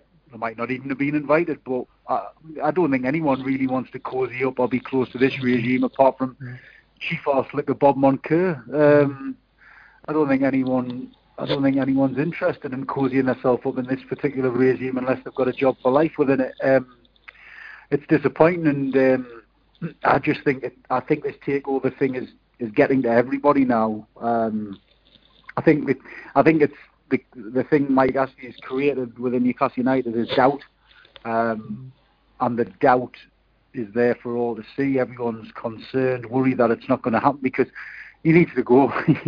he has to be. We'll have to get rid of this man. He, you know, uh, to use the term cancer, but you know, he, this guy, this guy has sucked the life out of the fan base in the last ten years. Um, the greatest gift that he's created in the fan base is uncertainty. Um, you know, he's he's convinced a lot of the fan base that he runs Poundland. You know, he's he's a he's a billionaire at the end of the day, but he's run Newcastle like you know pound stretcher. And I think it's about time that I just we just need him to sell up and go. We're in we're in dire straits, sadly. I don't think the team's as bad as what it's showing on the pitch. I just think we're going through a bad spell. I hope Yeah. we're going to come through that, but unfortunately we can't afford to have five or six players having off days, which is happening currently at this particular moment in time. For one reason or no, one reason or another, Rafa's wall, which was built at the start of the season, is just it's just falling down currently. The players are making basic errors for me, not not monumental errors. Every goal we're conceding seems to be a basic error. You know, Merino, it's a five-yard pass. Yeah, he gives a five-yard pass away and it leads to a goal. Darlow should really save it, but it's a five-yard pass. And that's what's happening in games, Andrew. We're giving the ball away. Daftly, the, the last goal, I mean, I was tearing my hair out. You know, Lejeune's dealt with Vardy, but then Ciaran Clark, inexplicably, like a seven-year-old child, starts chasing the ball with Vardy. What's he doing? Why is he not looking behind him? And, and, and these kind of things are, are very basic errors which we weren't doing. We were we were tight, we were compact, we were difficult to beat. and No one knew how to break us down. But for one one reason or the other, along with Rafa, Rafa's um, formation change, which I still find I still find bizarre to this day, is just for some reason knocked up. Mm. I think um, we are the masters of our own downfall at the moment, aren't we? It just seems to be Massively. we can't just get it right. There, se- there seems to be a lack of leadership on the field at the moment. if you Neil, if you Neil, if you, I think if you probably if we sat here, the three of us, and analysed every single goal we've conceded since Lascelles went off the field against um, Bournemouth injured, Mm. um, they're all avoidable. It's not Mm. like it's not like a team's cut us open and I've stood there and went, wow, look at that, what a finish that is. Yeah. That hasn't been the case. I Hasn't think been we, the we, case. we've always been able to recognise when a team has done something ridiculously good and gone, Yep. "Eh, do you know what, we'll take that one on the chin. Absolutely. And you're right, you, you, can, you, you, can, you can look and pick at just about every goal and say, Yep. well, if that hadn't happened, then maybe it's one other goal down. If that hadn't happened, maybe it's one other two goals down. It, it was very frustrating. I mean, I, I was supposed to be at this gala dinner and um, I, I I excused myself from the table round about the middle of the middle of the, the, the main course. When e- when everybody realised what I was doing, it was just like, oh, well, he's off to watch the match. You know, it was quite good. It was a FIFA thing, um, and a couple of them come and watched with us. Um, and the the the they weren't backwards and coming forwards with their criticism. I see that. No. I think when it comes to you know the the performance, it's you know you you start so well, you get a goal and everything looks good, and uh, but I, obviously I remember McManaman turned around and said, well, you know, there's not a lot of talking going on there in that team, and um, he, you know the the one thing that Lascelles bring is is communication. I think we found. I think unfortunately for um, you know, you look at Dwight Gayle, he's back. The good thing about the good, the positive you can take from the game is Dwight Gayle's back. He that man the, is back. He is the he is the positive. You're Yeah. right. He's, he's moving freely again. But you've There's got to no look at Ritchie. Ritchie to me uh, would probably lose his place now. I think he's been lucky the last couple of games where he's actually played. He, I don't know yes, he he runs around, he puts the effort in, but we need more. Um, you would hope on Wednesday it's going to be. Well, you know, we're, we're going to have to wait and see, aren't we? But um, Dummett played in the under 23s. You've got to wonder if they're if they're still they're going to give him a bit more time to come through. You've got Lascelles, who should, hopefully should be back. You know, Atsu back on on the on his normal side. The the one thing you got to, to me is like I- I've I've liked the look of Murphy. Um, it's amazing, isn't it? He, he's got something about him. He's definitely you watch him now, and he can't. He seems to lose players when he's going when he when he drives forward. But that's the problem, is it? We're, you Oh. you can't redevelop him really because you're going to bring in like for like to replace him. I was disappointed with him actually on Saturday. Yeah. I just didn't think he. I just didn't think he got at Danny Simpson enough. Mind you, he played an absolutely lovely ball uh, for the first quarter to Dwight Gayle before Dwight Gayle pushed it, pulled it back for Joselu. Brilliant. Pull back. Um, You know, so you know he's got he, he's got that in his locker. He's a young lad. He's learning the game. We we unfortunately, Andrew, in relation to what Rafa said, we you know we're in this position because what we've done is what we did in the summer. Um, we can't afford to be two or three players down, two or three of our better players down as well. You know, Dummett, Dummett, regardless of how we've done, Dummett, as far as I'm concerned, Dummett is a is a solid defender, and that's what we need to get back to, back to basics. So the sooner he's back in the side, the better for me. Lascelles is a massive presence. He's, you know, if you see him, he's a physical specimen. He's, a, he's the same size. He's the same size as the likes of Anthony Joshua, and he just brings that presence to the scene. A bit of an aura about him. And as well, obviously, was injured last year. He's clearly he's a different animal this year. He's quick, he's mobile, he's agile, he's, he's, he's, he's the vocal point. He's the, you know, he's the figurehead of the team, and, and he is being he's greatly missed. But although I read some daft stuff about people's reactions to the results, Rafa needs to do. Rafa needs to go by the odd Burke. Um, I, you know, I, I, I get people questioning what's going on with team selection at this particular moment in time. Certain players, certain individuals, and that's that's just football. That's opinions. Jose Jose Mourinho probably got pulled apart after the, the match yesterday against Man City when Man City absolutely just tore them a new uh, butthole in uh, at Old Trafford. So Rafa's going to get questions, and I'm questioning certain things I still don't understand why we changed um, from the from his tried and tested, which he pretty much played all the way through the championship season, getting us ready for this season where we're going to be tight and compact to to playing 4-4-2 where we're, we're- we're incredibly open, Andrew. I mean, you, you mm. would have seen on Saturday, Leicester seemed to have an extra body in midfield all the time. us. The amount of time, the amount of shots they had before Mahrez actually scored, they had about three or four sighters before Mahrez scored. I just think we're too open, and I mm. don't think we're good enough to play 4-4-2. I just don't think we've got good enough footballers at this particular moment in time to clear that. Um, so I'm just disappointed at the minutes, and you know, it's it's you look at you look at Leicester, Leicester, you look at Brighton, you look at Huddersfield, and you look at Burnley, where all those games we should have picked up a point in. We should have definitely picked up one point. and our position in the league would have been like would have been sitting with 19 points if we picked up their those four points, and we would have been quite comfortable with that. But we're not, and we've got an absolutely massive game now on Wednesday against um, Everton. And unfortunately, that uh, the biggest charlatan in football coming back in our stadium. Um, he'll love to he'll love to he'll love to screw us over on Wednesday night. There's no doubt about that. Yeah. Neil, what do you think of that? Obviously, the performance was. You know, it's like he, he, It was you can't. frustrating because you know you, you you get one up, and you Yeah. think ride the wave, take it take it away from them, ride it, and then we give a stupid equaliser away. Merino's pass, man. It was Five you know, yards. Five No, yards as well, Neil. Five yards, and that's what And we've been doing over the last couple of weeks. Some Simple five-yard balls going astray. we scramble it back to two two, and you think, hey, we've got a chance here, Mm. and then that last that third goal was just. Ugh. It was Especially when you see him it was- running. Uh, Uh, I'm, I'm just, the thing is, to me, It just all he's running. from me, it just He realizes he's got. bloody He can catch him. That goal literally summed up the 125, 125 years of Newcastle United, didn't it? No, You're like that. I was just like sitting there thinking, It's how the most fucking Newcastle the- United thing to do. It was. it? It was. I think, but the fact that he didn't even run until he was well past him, you know, that that sums up Perez a lot of ways. But if, when you run that quick to try and stop, get to the ball, you do everything you can to go sideways to get the ball, to run at that speed and just to get a toe on it. It's the keeper's going to have no chance in hell. And oh, when it went in, it was just so obvious and. You know, it, and plus, obviously, tonight we're seeing um, what's his name, um, uh, Mitrovic being linked with going to West Ham, which you can imagine if he's been if he's been linked to go to West Ham, there, there could be there could be a return of the gated angel if he's being offered to West Ham, that, as the papers saying. Because if you if you look at I, I looked at West Ham, and obviously the, the amount of stick that um, Moyes has got quite rightly for the the way his, his, his last couple of jobs have gone.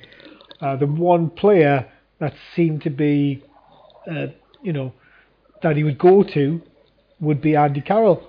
Now, but then when you watch them play, they've got more pace in that team than I've ever seen them have. So maybe with, uh, even though he's being linked, it wouldn't make much sense. I'll, I'll get to you. I'll ask later. I'll ask Neil. Uh, ask Neil. So, would that make sense to you, Lee? I'd have Andy Carroll. I'd have a fit Andy Carroll back tomorrow. No problem. No, no questions asked. Andy Carroll's a better player than Mitrovic when fully fit. No doubt about that. No doubt about that. Andy Carroll never should have left Newcastle United. He was born to play here. Um, he never should have left. Um, he was he was actually becoming unplayable at Newcastle United, and he actually he actually at the time did justify that price tag that Liverpool paid for him.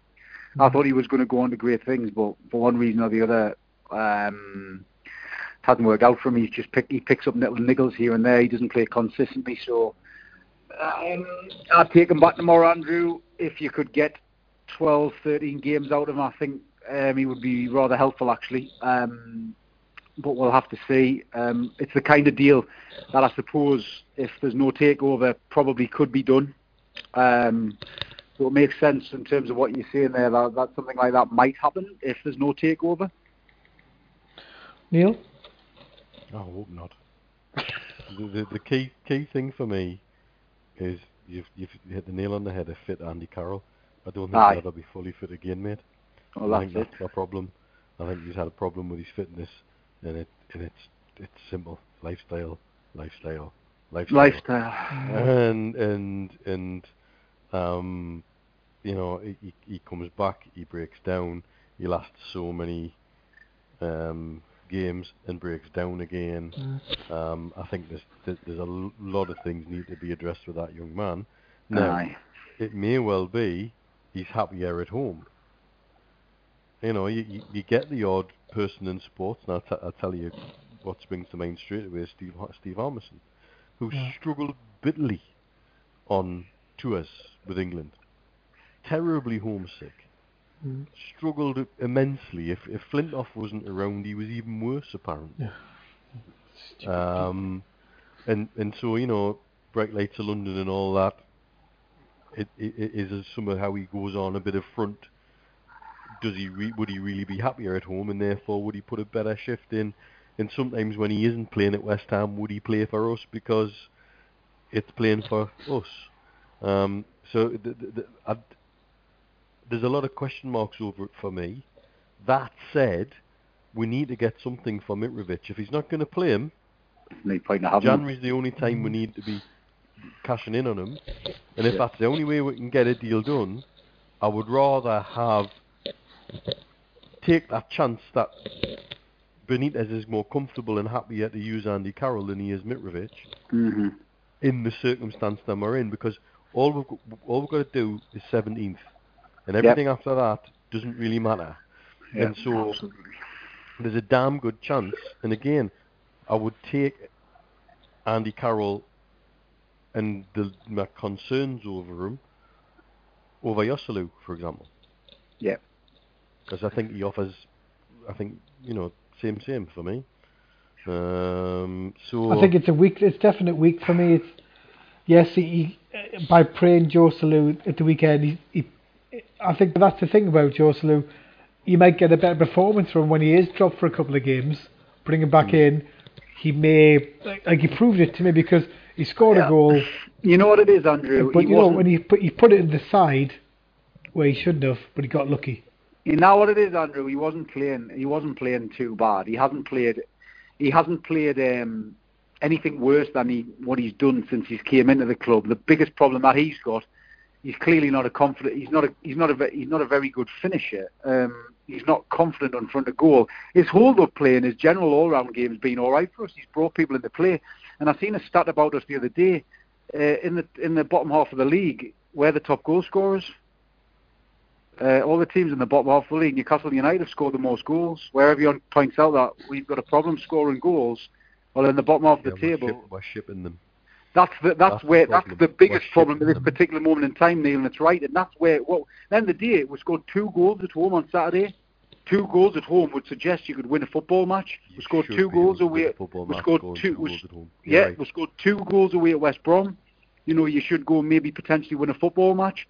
We've Mhm. took the lead against. Um, we took the lead at Old Trafford. We took the lead at we took the lead at Chelsea, but then we allowed teams back in the game within five to ten minutes. That's not the hallmark of a Rafa Benitez side. If we, the moment we took the lead in those two games, one at Old Trafford and one at Chelsea, at the time, especially Old Trafford, I thought, oh, Man United's got a game on here trying to break us down. Then we just conceded two basic headed goals. So we we need to get that back sorted. That is that, that's where we're having our biggest problem. It, our biggest problem at this particular moment in time is not scoring goals. It's stopping goals. Mm. Yeah, that's. I think this this this is the issue, isn't it? But I think um, you know, I think everybody's putting it. Uh, the, the problem with Newcastle is that everybody people are saying, oh, we shouldn't we should be thinking about the, the takeover, but everything is linked to the takeover. Like as, Exactly. as Neil pointed out earlier when he spoke to Adrian, is that he's um, you know, could there be a deal? Could there be something happen that um, near the window that there's an agree- agreement in place and we can funnel money to Rafa to buy to buy somebody because we're now in the now in the tenth of uh, of of December and you're looking at less than a month before the window opens again and we still don't know and I, I I'll hazard a guess that uh, Rafa is having a deal in the loan market because if he's if he's being linked if he's being linked or he's he's got to sell to buy essentially. So if he's being linked with West Ham um, we're up a gum tree because he's not going to even though even though people are saying well he has to give money he he he won't give he won't give money will he? Because if he's if he's kind of got one bid in the table and allegedly one other for 320 million Well, that's a probably load of rubbish. I, That I, was second gone, I when I read load that of rubbish. yeah I couldn't believe it I must I was like load of rubbish, Andrew. Yeah. There's no other. There's no other bid on the table. There's no one who's went through the full proper process.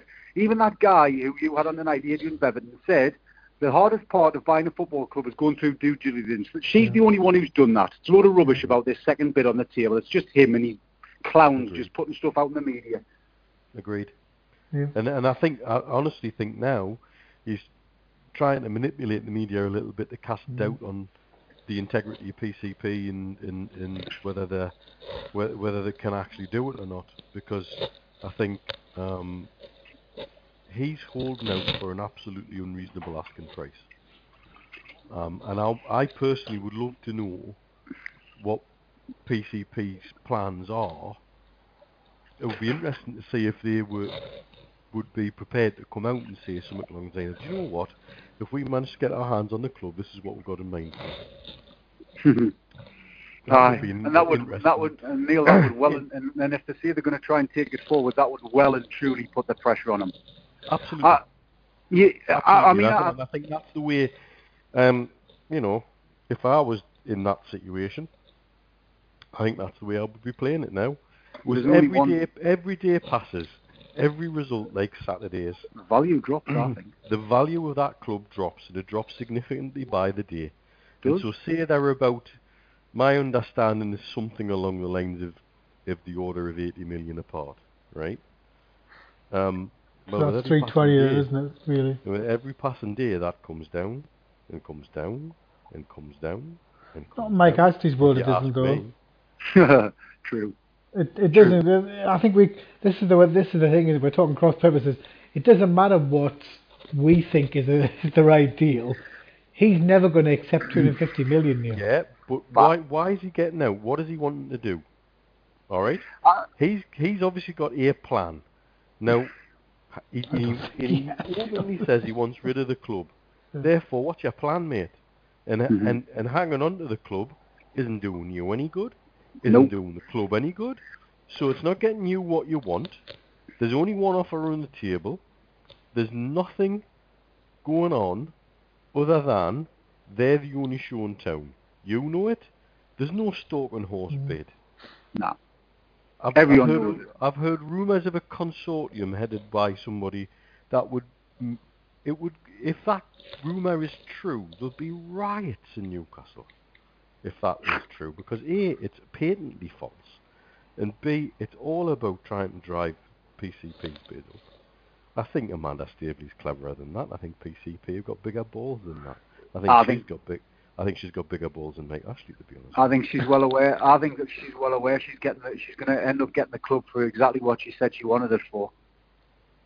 I, I, I don't. I, I, the big thing. The big thing is with it. It's like um, he he wants out. Apparently, you know. Ah, That's, this is what we hear, and mm. uh, you know, the, like what Neil said about the the value drop. And I know what you're saying, Andrew. Not in Mike mm. Ashley's head, but mm-hmm. ultimately, the longer it goes on, if Rafa isn't back in January and we ultimately go down, the club will just be worth what Sunderland's currently now worth, literally now. So what's he gonna, What's he going to get out of it then? Well, I mean, you know. Sunderland's worth less than the owner's house. Well, that's it. You know, it's. I mean, and and that's and that's what will happen to the club, mind, because I only um, people only stayed around because of Rafa Benitez. That's a fact. People only came back because of Rafa Benitez. Might be questions regarding certain things Rafa's doing at this particular moment in time from a football point of view, but people only stayed. Sellouts against Burton and Rotherham and things like that are because of Rafa Benitez, not because Mike Ashley owns Newcastle United. You know, we need. we- I think, like I said, I think the un, the uncertainty, the um, the doubt Mike Ashley creates is just getting everyone a little bit. How can I put it? Tetchy, and of course, results aren't helping. If results con- continue to be okay, and we're not looking over our shoulders and, and we're comfortably sitting on I don't know 25 points, we, we, we'll be okay about it maybe, but we're not. We actually do need help in January. We do need reinforcements, and I think the concern is if Mike Ashley still owns us, is he going to help? He didn't help last January. He gambled that we'd get promoted, and we did. And then he clearly went back on his word in the summer, which is just hmm. just him really to a T. Yeah, definitely. I must say, when you saw that a lot of the press afterwards said, you know, he looked really deflated, Rafa. And this, mm-hmm. this, this is the problem. The, the, the worst, the worst scenario for us. It'll kick off. Something will happen Wednesday, because if this malaise keeps on happening, the the, the, the fans will start to show more frustration because they'll not they'll, they'll not mean it, but um, you know that I think uh, even in commentary they'll say, "Oh, you could like you know a, a pass went astray," the the crowd immediately, uh, you know, unhappy. I think the I think the one thing I like about McManaman, at least he said, "Oh, the, they they're not they're not getting at the players. They're No, just nervous. no. We're just nervous." No, the fans, the fans were relatively have been relatively good over the last few weeks, even when we've struggled. I think, I think, I think for me, like I said, Andrew and, and Neil, when I've been saying it, we've been making making absolutely basic errors. I'm not, I'm not talking about someone hitting a 25, 30 yard pass over somebody's head out of play. I'm talking about a simple five yard ball, a mm-hmm. simple five yard ball inside a, to to a to a player in black black and white, mm-hmm. and that has been things that have been falling down. Like I said, the third goal. Leicester's winning goal summed up the last six to eight weeks. You know, Ciaran Clark was like a seven-year-old child following the ball when um, Lejeune was dealing with it. I've, I've never seen anything like that for a long, long time in football in general. I just thought, where's he going? I, I mean, it was that's where I sit. And when Ciaran Clark st- come run toward me, I was probably shouting, "Where the fuck are you going in slow motion?" As I could see Okazaki behind him, thinking he hasn't even looked over his shoulder. He's never just wandered. After Lejeune left this kid on Martin, of course, Perez should have followed Okazaki, but really, Perez wouldn't have had to follow Okazaki if um, Ciaran Clark was doing his um, his job. Um, it was just bizarre, but that's the way. That's what's been happening. We're conceding absolutely rank bad, terrible goals. There's no goals like Coutinho scored against us at St James's Park when he's rifled it in from 30 yards. Goals like that aren't happening. Absolutely. I've, I've, the one thing I take issue Terrible. with is the one thing I take issue is with the goal that Do- the first goal that went past Darlow. Darlow should save it. Like to me, I looked at that. I thought, well, he's go- every goalkeeper is going to go full tilt. And Andrew, So what did there's no Rafa- way did- he's not Andrew, trying to Andrew, save it. Andrew, Andrew, what did Rafa want in the summer? Yeah, he wanted a goalkeeper now. Yeah. Was Now he he wants down? another defender, And was, he? and was he and was he let down? Yeah. There you go. Mike Ashley, think- Newcastle United. I think the problem is that I think obviously now people are, can't understand why he wants a defender. Well, he's probably sussed out that uh, Ciaran Well, because Clark. We're leaking bloody goals left, right, Yeah. and centre. That would be the be the main key. Is it's what, what, it, it, as Lee's quite rightly said, you score two goals at home, you expect to win the game. Mm. You shouldn't be losing a game at home when you score twice. No. I'm not gonna. It's Andrew, not I'm not gonna. simple. I'm not gonna turn. I'm not gonna turn on these players saying they aren't good enough. I, I'm reading that right. I'm reading they No, they aren't need- good enough. They need I'm- something I believe. I, I, Neil, I believe some of them are still good enough. I just think they're going through a particularly bad spell, and I would love us. I would love us. I- uh, This, this annoyed me. Uh, it, it annoyed the living daylights out of me when we were winning games at the beginning of the season when people were saying, "Well, we're boring to watch." Boring to watch. It was beautiful to watch. No one could break us down. We were winning football matches. I loved how we worked as a unit. We, we. It was like watching a team of swans following each other, back forward, back forward, back forward. No one was breaking us down. It was brilliant to watch.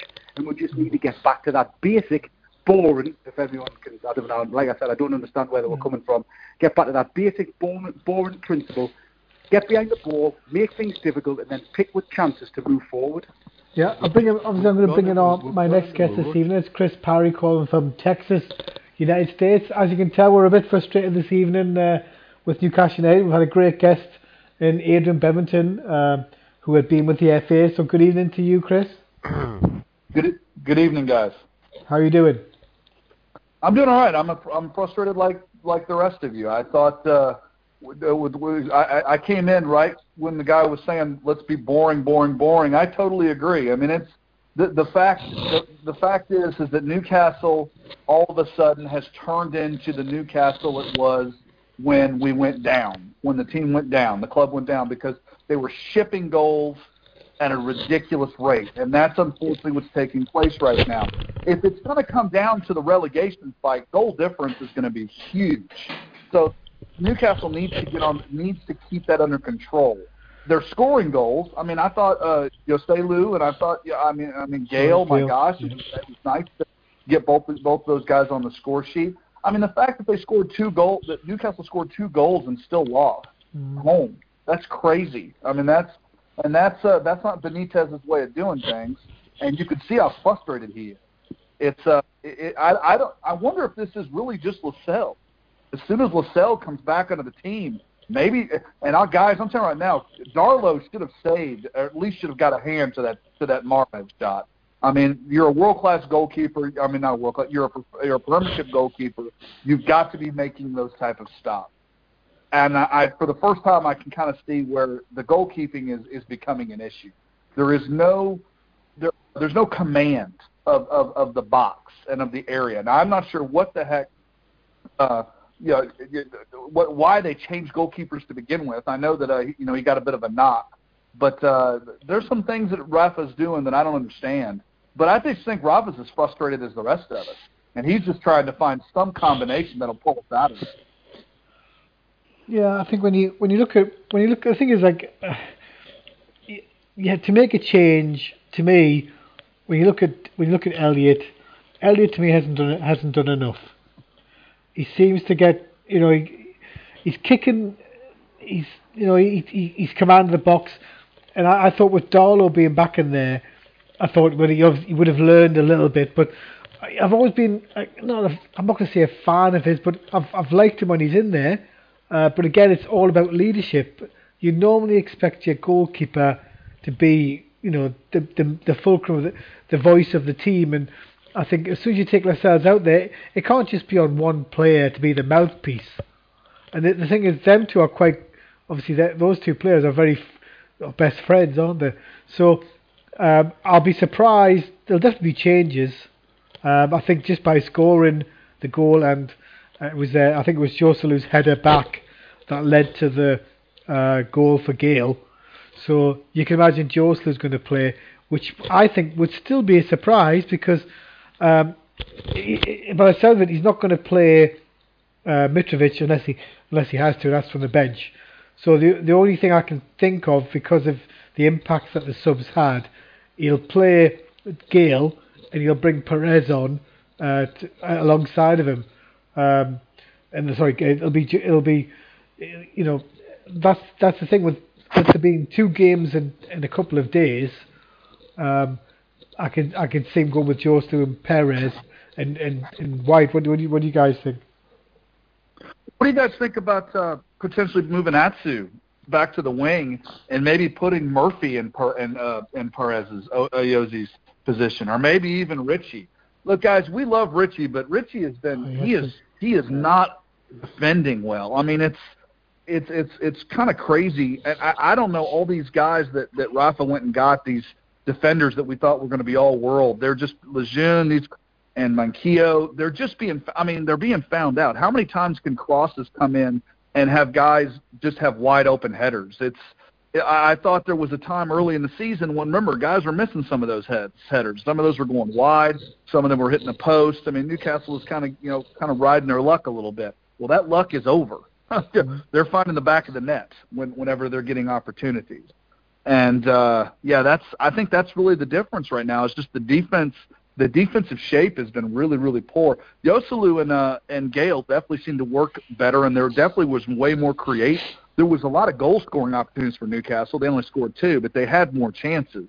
So I was happy with that. But against a team that breaks the way, uh, uh, it was funny. Social media was absolutely going off on Ayoze Perez. If Ayoze Perez does not make that touch, then the dude taps the ball into the goal to begin with Yeah. because he's wide open, and it was a terrific pass back. So he had to make a challenge. He just happened to cha- he just happened to stick it right in his own net.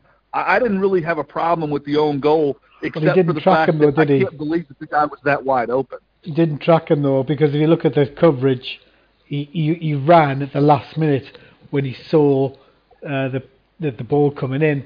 If he had tracked him to begin with and went with the man, he would have pro- he would have been there to, to think it out. He- That's that's a positional sense that he doesn't seem to have. I think- Yeah, but. Andrew, he's He not a Andrew. He's not a center back. Where the heck were the other two fullbacks? I mean, what the heck were they doing? I, I don't understand why we're mad at a midfielder because he didn't track back and and stop a play. Where the heck were the other fullbacks at the time? This wasn't like a breakaway off a throw-in where all the players were up front. This was just the normal run of play with a with a pass. I, I couldn't understand where everybody was. Why why that was that wide open? It was a terrific pass. Obviously, they cut Newcastle open. But where the heck are the center backs? I mean, you got one that's covering. Where's the other one? I mean, we're we're going to rely on Ayoze Perez to make a, a last ditch tackle to save a goal. I mean, I, to me, the the just the defensive defensive positioning overall has been so poor over the last month and a half, and that's a big reason why Newcastle's in the position that they are right now. Mm, true. Yeah. That's hard to disagree, isn't it? I mean, we're, we're all over the place. Um, and and Lee again, I come back to what Lee said. Our problem is not scoring goals. Mm. Really, it's not. As we've started chipping them, which is out of character for the team. And for me, it does coincide with this odd shift to 4-4-2. I thought you'd do it once, show that it doesn't work, then wrap it back in. But he, he seems to be sticking with it, and um, and and Shelvey's now a problem Yeah. as well. I was wondering about He can't Shelvey. get Yeah. the- can't get in the team. So, what's he's worth? If he can't get in the team, then he's another one that should be shipped in January if we can. Mm. For somebody who can make a difference in the team. Um, and again, how much of that is Shelvey's mentality? How much of that is, you know, mental with him? I, I, he's I can't definitely had. He's out. definitely had. I think it was quite interesting that uh, um, Lascelles said last season when things went against Shelvey, you know, a bit in training, whatever, whatever it was, his head would go down, and he would- he would struggle mentally to recover. Mm. Well, that to me is a warning light that should be a, a, a big light going off. And the thing is, you can the, the one thing you can see in this because with what's going on with the whole club, the, he's going to look. He'll, he'll look. He'll, I think he'll be Newcastle will be very very busy, just for the fact that he he'll he he'll probably have to sell to to bring money in, and um, he's probably already probably got deals o- organised and. Uh, Especially if the if the one the Mitrovic one to West Ham is Yeah, true. but Andrew, Andrew, he had de- he had deals organised in the summer. That's why he didn't take a holiday. And what happened to those deals? yeah. They didn't happen. So Yeah. there's no guarantee what's going to happen in January, not whatsoever. Well, you, you, you would think. I must admit, when when we did hear about Staveley meeting with uh, Ashley, I must have thought, oh, great stuff. They've met. Uh, there'll be a plan of action going forward, and uh, they had a great good night eating, and you you- think everything's great. And now it's like, well, people say, well, we shouldn't talk about the, the takeover, but everything is linked with this takeover, everything money wise. What do we what do we Andrew- do? Aye, but Andrew, she, he, they, they, they both came out of the um, the curry house smiling. Yeah. It was probably one because with her being a woman, she probably left some. She probably left some of her chicken, and he and he was able to eat it. That's probably why. The fat git. it was actually surprising because I think uh, people always think when they go for meals it's really expensive it's, and it's everything and it was quite a, uh, a cheapish um, uh, meal wasn't it but you know it's it's the, the worst thing about this headline about um, uh, Mitrovic when you read it he's been offered to West Ham. West Ham hadn't made a bid. They've they've actually offered him.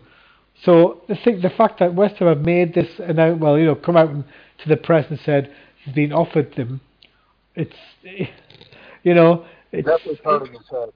yeah, to- it- to Mitrovic is like it's it's interesting because, you know, if it, it's the other way around, you can think, okay, they, they, they're they're interested in him, but it's never a good sign, especially when I've seen it numerous times when Newcastle. The, the press of course, Newcastle have been offered this player. Well, the reason why they've been offered him because they didn't want him.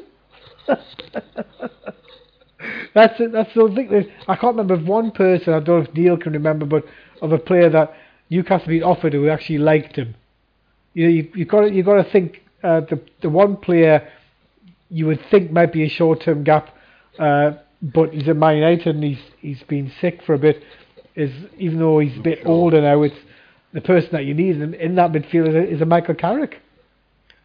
But Yeah, the Carrick's not His coming time to the top Newcastle. flight- I mean, his we've we've held top we've held up for that dream forever. Yeah. But that's the trouble, isn't it? We, we, you, we, the fact that if they're going to get if they're going to get rid of Shelvey and there's a problem there, um, you know, the options. Uh, I don't think it's getting rid of Shelvey, Andrew. We haven't, we're not good enough to get rid of. We haven't got good enough players to get rid of Shelvey currently. kind of, he's one of our better players. Yeah, he's not playing at this particular moment in time, but we can't afford to get rid of Jonjo Shelvey currently. I, I mean, I'm a critic of his because I just sometimes don't think he works hard enough. But well, squad-wise, there's no way, no way we can afford to offload Jonjo Shelvey in January without having a replacement.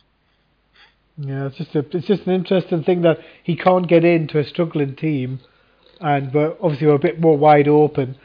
But I, I, the the worst the worst thing for me is we've got Everton with the guy who who will probably stifle the hell out of Newcastle, even though he should be thinking, well, Newcastle are in a bad spot. Um, talking about Big Sam Allardyce. Oh my So- God! I can't believe you just referred to him as that. Yeah. But that's, Please, that's the thing is with you, him, you've just you've literally just enhanced his ego. Do not call him Big Sam. If you want to call him anything, just call him Arsehole. Everyone knows who you're talking about. but that, the, that's the worst thing about it. He'll he'll be coming there and he, he'll think keep them quiet for thirty minutes. But I I think on Wednesday we should see an improved team. I think there will be changes. Um, but with this, the thing is, we don't quite know what's going to happen next. Andrew, Andrew, they were an improved team. I mean, I thought, I thought, I thought Saturday they played well. I mean, I agreed. really did. I mean, my gosh, to come in and to get the first goal Mm. and to really, you know, put Leicester uh, you know, under some pressure. Yeah, I mean, of course, Leicester. I mean, Leicester won the league last year. Let's not forget, guys, or two years ago. So they're not, they're not your typical bottom feeder team anymore. You know, they're a, they're a top Premiership side. They were they were pressuring. I thought Newcastle handled it, and I just I don't understand how they keep giving up these goals. I mean, the the lack of defensive awareness is is just it's criminal right now. It's unbelievable how they have officially. I mean, they took the lead on this team and had, and then they came back and tied. And you you think you think finally the alarm bells would go off and let's let's up top and let's find a way to let's get a point going but it just it, there's nothing that's clicking with Newcastle. I, I and I and I hear I know the fans get riled up and the players want to try to impress the fans and that's all rightly so. but you can't blame the fans for that. I mean, there's something seriously wrong right now. Chris, I mean, Chris is 100% right there, Andrew. We did play well on Saturday. We played really well on Saturday, but we're just giving up basic goals. And if you're going to concede basic goals, you're not going to win football matches. And as well, as well, what Chris said, you know, Leicester, Leicester were champions two seasons ago. Leicester have spent like 30 mm-hmm. million on footballers and 40 million on footballers. There was a 30 million footballer not even on the bench for the Leicester the other day. That's Somali, Somali or whatever his name is. And that's what Mike Ashley's reduced us to. You know, they're spending 30 and 40 million on footballers and we're, we're shopping at Poundland for five. We're, we're buying five, we're paying five million for the likes of Joselu. Joselu works his heart off, bless him, but you pay five million for somebody for a reason. They're not going to score you. They're not going to score you 15 to 20 goals a season, and that's where our biggest problem lies. So if we go into the game against Everton with the same kind of mind- mindset and we'll work just as hard, if we can just cut out the silly mistakes, we'll certainly give Everton the game on uh, Wednesday night. I think uh, exactly right. I think uh, yeah. No, go I ahead, think- Andrew. I, I, I was going to say, I was going to say, Neil, the one thing that I liked, especially in the midfield, when when the players were close to each other, we, in, especially in the midfield, the passes, we had them in trouble, and I think that set that that unfortunate miss, which I thought was a great strike from uh, Gayle, that just. you know, you, you felt when he hit it, it's it's in the it's in the corner, it's in the back of the net. it, you felt it was two. You felt it was two nil. You felt it was No, I 2-0. think we, we were unlucky because we were very close to going 2 0 up Yeah, with that uh, shot by Gayle. That, you know, it, it's just, it was unlucky. I thought the, thing is, we, we seem to be able to damage teams when we're, when we're, the players are close together in midfield and there's quick passing, and we, we can get at teams, uh, I find, in the midfield area. But um, the problem is when you when I look at that midfield, you know, you've got Hayden in there. You you kind of got one person who can make the pass, uh, and you would think in this situation, Shelvey would be a, a, a good, you know, and also you- we because we've talked about this for ages. Can Merino and Shelvey be in the same team? But you've got to add Hayden in there as the insurance, or you could. This is the thing I, I don't get with Shelvey. If if one's going to go, the other one should back up for the person there, and that's the problem. You can't imagine telling Shelvey to do that because he he doesn't seem to have the capacity. I'd like to see Merino in the number 10 role, and I'd like to see Shelvey and Hayden behind them. Yeah, possibly. Yeah. That would be more of a four. That would be more of a four-two-three-one though. Now, now we're not Yeah. doing four-two-four-four-two because we've got to have the guys on the wings. So we, I'd like to- have all those I'd- midfielders. I'd still like to go back to that, Chris, because I just think we're too open at the minute. I think teams are coming through us far too easy through the middle. Yeah, yeah, yeah. It just seemed like Neil. What did you think? It looks far too easy to Leicester. Uh, once they once they went one 0 down, they they just had so many. They seemed to double up in on uh, Manquillo, and that's we what that's what happened, isn't it? Manquillo was we- the one that lost the ball when he was. It seemed easier to keep on going. We went into a shell as well, though. Back off, Yeah. back off, back off. Yeah. You could see it coming. 10 yards we further back, Deeper, deeper, deeper. Yep. Um, which is fine. And also, there was no size, guys. Neil, there was no size. Like uh, the, the big dude for Leicester. I mean, how about that play when Murphy thought he had a chance in the box, and that guy just shrugged him, shrugged him off like he was nothing. Mhm. You know, we're like, oh, penalty, penalty. No, it's not a penalty. That's a big stone man in the Premiership that Yeah. just shrugged him off, like a big center back's supposed to do. I, I don't see that happening in Newcastle right now. I don't see that feel on defense at all, and I don't understand Let me, let me bring in the last Like call of the night said. before the show ends, and that's St John, uh, you know, regular guest of the show. Good evening, John. How are you? Good evening, lads. How are we yeah, I can doing? hear you. I can hear you, John. Good evening. So, obviously, we're, we're all frustrated with what's going on with Newcastle and the, the takeover and in the play. Um, So, you know, the, the, we're talking about formations, uh, and obviously Shelvey's not getting the team, which uh, even as a sub, he's not getting on. So, it's an interesting thing that's going on with Newcastle. But as I've mentioned before, it's I think it's down to Shelvey's mindset more than anything that he can't get back in. Well, I mean, um, well, Ra- Rafa knows about probably know about it anyway. But I mean, surely now you have to bring him in now Wednesday because I think he's been missed on there Saturday so with his pushing, his passing, and his um, leadership sort of thing as well. But I mean, the midfield, I just didn't really look comfortable on Saturday, to be honest, especially in the first half because he just let Leicester play. But um, Lee said earlier on that five-yard pass sort of thing was let them back in the game. And then once they got in the game, there's only going to be one winner sort of thing. So, I mean, all in all, it started well.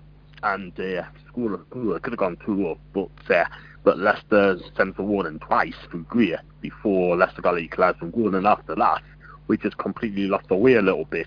But there's no um, word, there's absolutely no creativity in the midfield when you've got um, Ian there. Merino, I mean, did have the best of games, did he? So we need to get Shelvey on on Wednesday, no matter what, because I don't know what's going on between Rafa and John but something doesn't seem quite right in the minute between the two. Yeah, You it's seen that, it's Andrew, you seen that bit of news on Twitter? I don't know how true it is.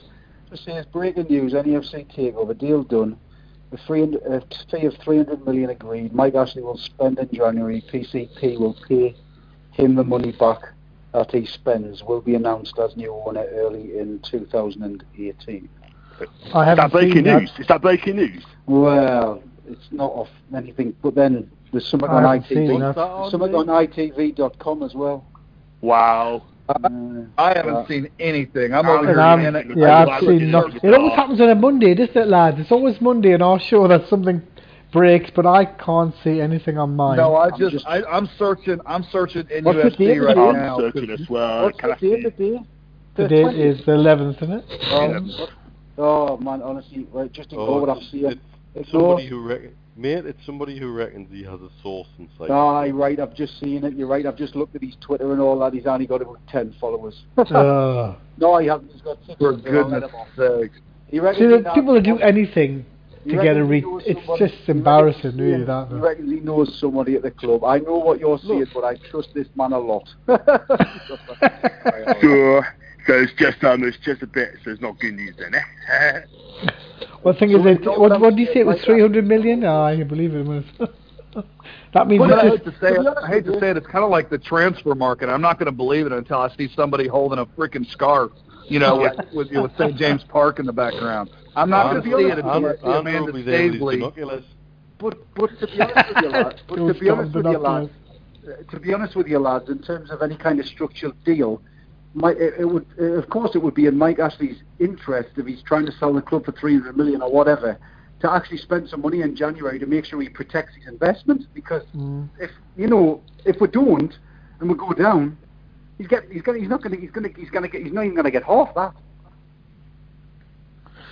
I think actually when, you, when we look at if you look at the game on they they when you look at Leicester and what they did, yes they came back they were good, but they only got they only took the lead through a, a lucky a lucky hit, and you know obviously they had, No, but if he doesn't, if he doesn't we, hit it, it's still going to be a goal. I mean, it's still going to be a goal if he doesn't if he doesn't make that. Because Okazaki was in. That's why I was so mad. I don't understand where the heck the other fullbacks were. Why Ayoze Perez is being flagged for cracking back when he's a midfielder for crying out loud. Where the heck are the other two fullbacks? There was two fullbacks with with Vardy, I think it was, and then Vardy played a Vardy did what a good forward does. Instead of taking the shot, he waited, and Ozaki was just coming in, and it was going to be a tap-in goal if if uh, Ayoze Perez doesn't do something. And Ayoze Perez basically tapped it in for him. Is basically what it was. yeah I think um, I think John you, you know when he when it comes to when it comes to Newcastle, like I saw I saw some of your uh, uh, figures that on four out of ten. But do you, do you agree as well with the lads saying that you thought Darlow was at fault for the first goal? Oh, definitely, no doubt about it. He could have done a lot better. I know the shot came in, but this is why Rafa needs uh, a complete understanding why Rafa needs a goalkeeper back in summer sort of thing. Never happened. But um, nah, I just think he should have done a lot better than that sort of thing. And um, other than Agreed. that sort of thing, um, and um, if you're going to be a goalkeeper, you've got to dominate. You've got to um, be on point as goalkeeper. I mean, but he had, he just didn't even. Well, how do I pull it? Sort of thing. It's just poor keeping. At the end of the day, poor Yeah.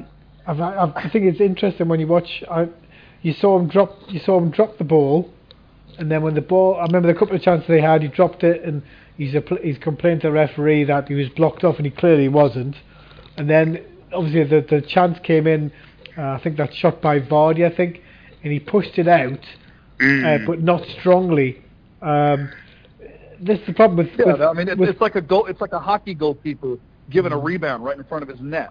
What's going to happen? It's going to it's stuck right. I mean, guys, remember the first shot that he almost he almost shipped right into his own goal because Yeah. he he almost didn't cover the near post, and it was like just an innocuous shot that almost went in. I'm like, oh my goodness.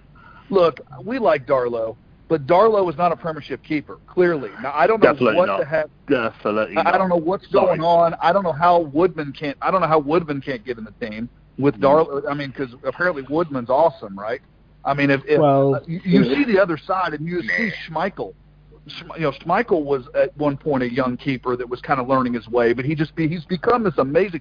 That play he that play he did where he controlled the ball and made the Newcastle forward look ridiculous. You know, with the, I mean that is such class. I mean, Newcastle haven't had a guy like that, Shay Given, that can do something. But it's like interesting though when you people talk about Wood, Wood Woodman, it you know you look at Pickford. Uh, I think they, they did. I you get. I think with Pick with Woodman, they just think he's not ready. He hasn't filled. They want him. They want him more filled out. When you look at Pickford, Pickford just looks a bit more stronger, uh, physically wise. Even though he's smaller than than Woodman, so uh, there's no there's no way, no how he's gonna um, he's gonna put him in the team because if he's gonna bring him in the team, he would have him as a number two. He would say to Elliot, "Okay, thanks so much, uh, Mr. Elliot. Your time is done at Newcastle." So I think that I think we're reaching when it comes to Woodman being in the team. There's no chance that's going to happen. Not this not this season, especially. But um, I think when it comes to Wed- I think when it comes to Wednesday, do you go back to to Elliot again? It's a tricky one. I, you know, it's. I, I think people are very harsh about the fact that he he didn't save the first goal when he got fingers to it, but it wasn't like typical when you watch uh, Joe Hart try and save a, a goal from distance. Andrew, we should have saved that. It was middle of the goal, Thank Andrew. you. It wasn't high. It wasn't high. Thank you. I don't Wasn't care how great a shot that was. Nah, Get your even the top freaking corner. net to it. Nah, Andrew it went through his hands. He was like Chris Packard hands. It went through his hands. It, it was it was middle of the goal. It was middle of the goal. It wasn't in the top corner. It was it was it was a savable penalty height for me. It was he, he should have saved it, Andrew. He should have saved This it. is the He's big enough for Premiership. You have got to make those saves. You have to. You have to make those saves. Okay, gents, And it- so I mean, obviously we have it's end. interesting debate as ever. But tell me, give me a, a score lead because I got the end of the show now. Give me a score for Wednesday. Uh, hopefully we'll win 1 0 and one of the players will smack the ball in Sam Allardyce's face. Uh, John, Um, depends on the back four. When the, as, um, Lascelles comes back and he plays alongside Ciaran Clark playing on Ben at left back, Yeah. then we, I think I'm going to go for ooh, probably go two one. But if it's the same back four and Lejeune in the team, I could see problems. But I'm going to go ones each. one each. Okay, Chris. Got ones each would suck. Um, no, me but uh, here, here's the deal, guys. I just have a bad feeling with that back four. I have a bad feeling Rooney's going to frickin' do us. Um, you know, he loves Newcastle. Um, I just uh, if I will hopefully hopefully Lascelles is healthy, and I and if Lascelles healthy, then I'm going to go I'm going to go one 0 I'm going to say Newcastle's going to find a way, but I'm petrified that Rooney is going to just ruin us because he loves to see black and white. Right. The man just there's certain players that play really well against Newcastle. He's one of them. Neil, what what do you think the score is going to be? One, one nil with an Alamo-like performance from whoever's in goal. well, great stuff, gentlemen. Thanks so much for coming on and for Evelyn Bevan coming as well. It's been a great show. Thanks, everybody. Until the last show will be next week, and we've got Vicky Sparks is going to be our guest, gents. So we'll have lots of talk on Newcastle, Sunderland, and Middlesbrough.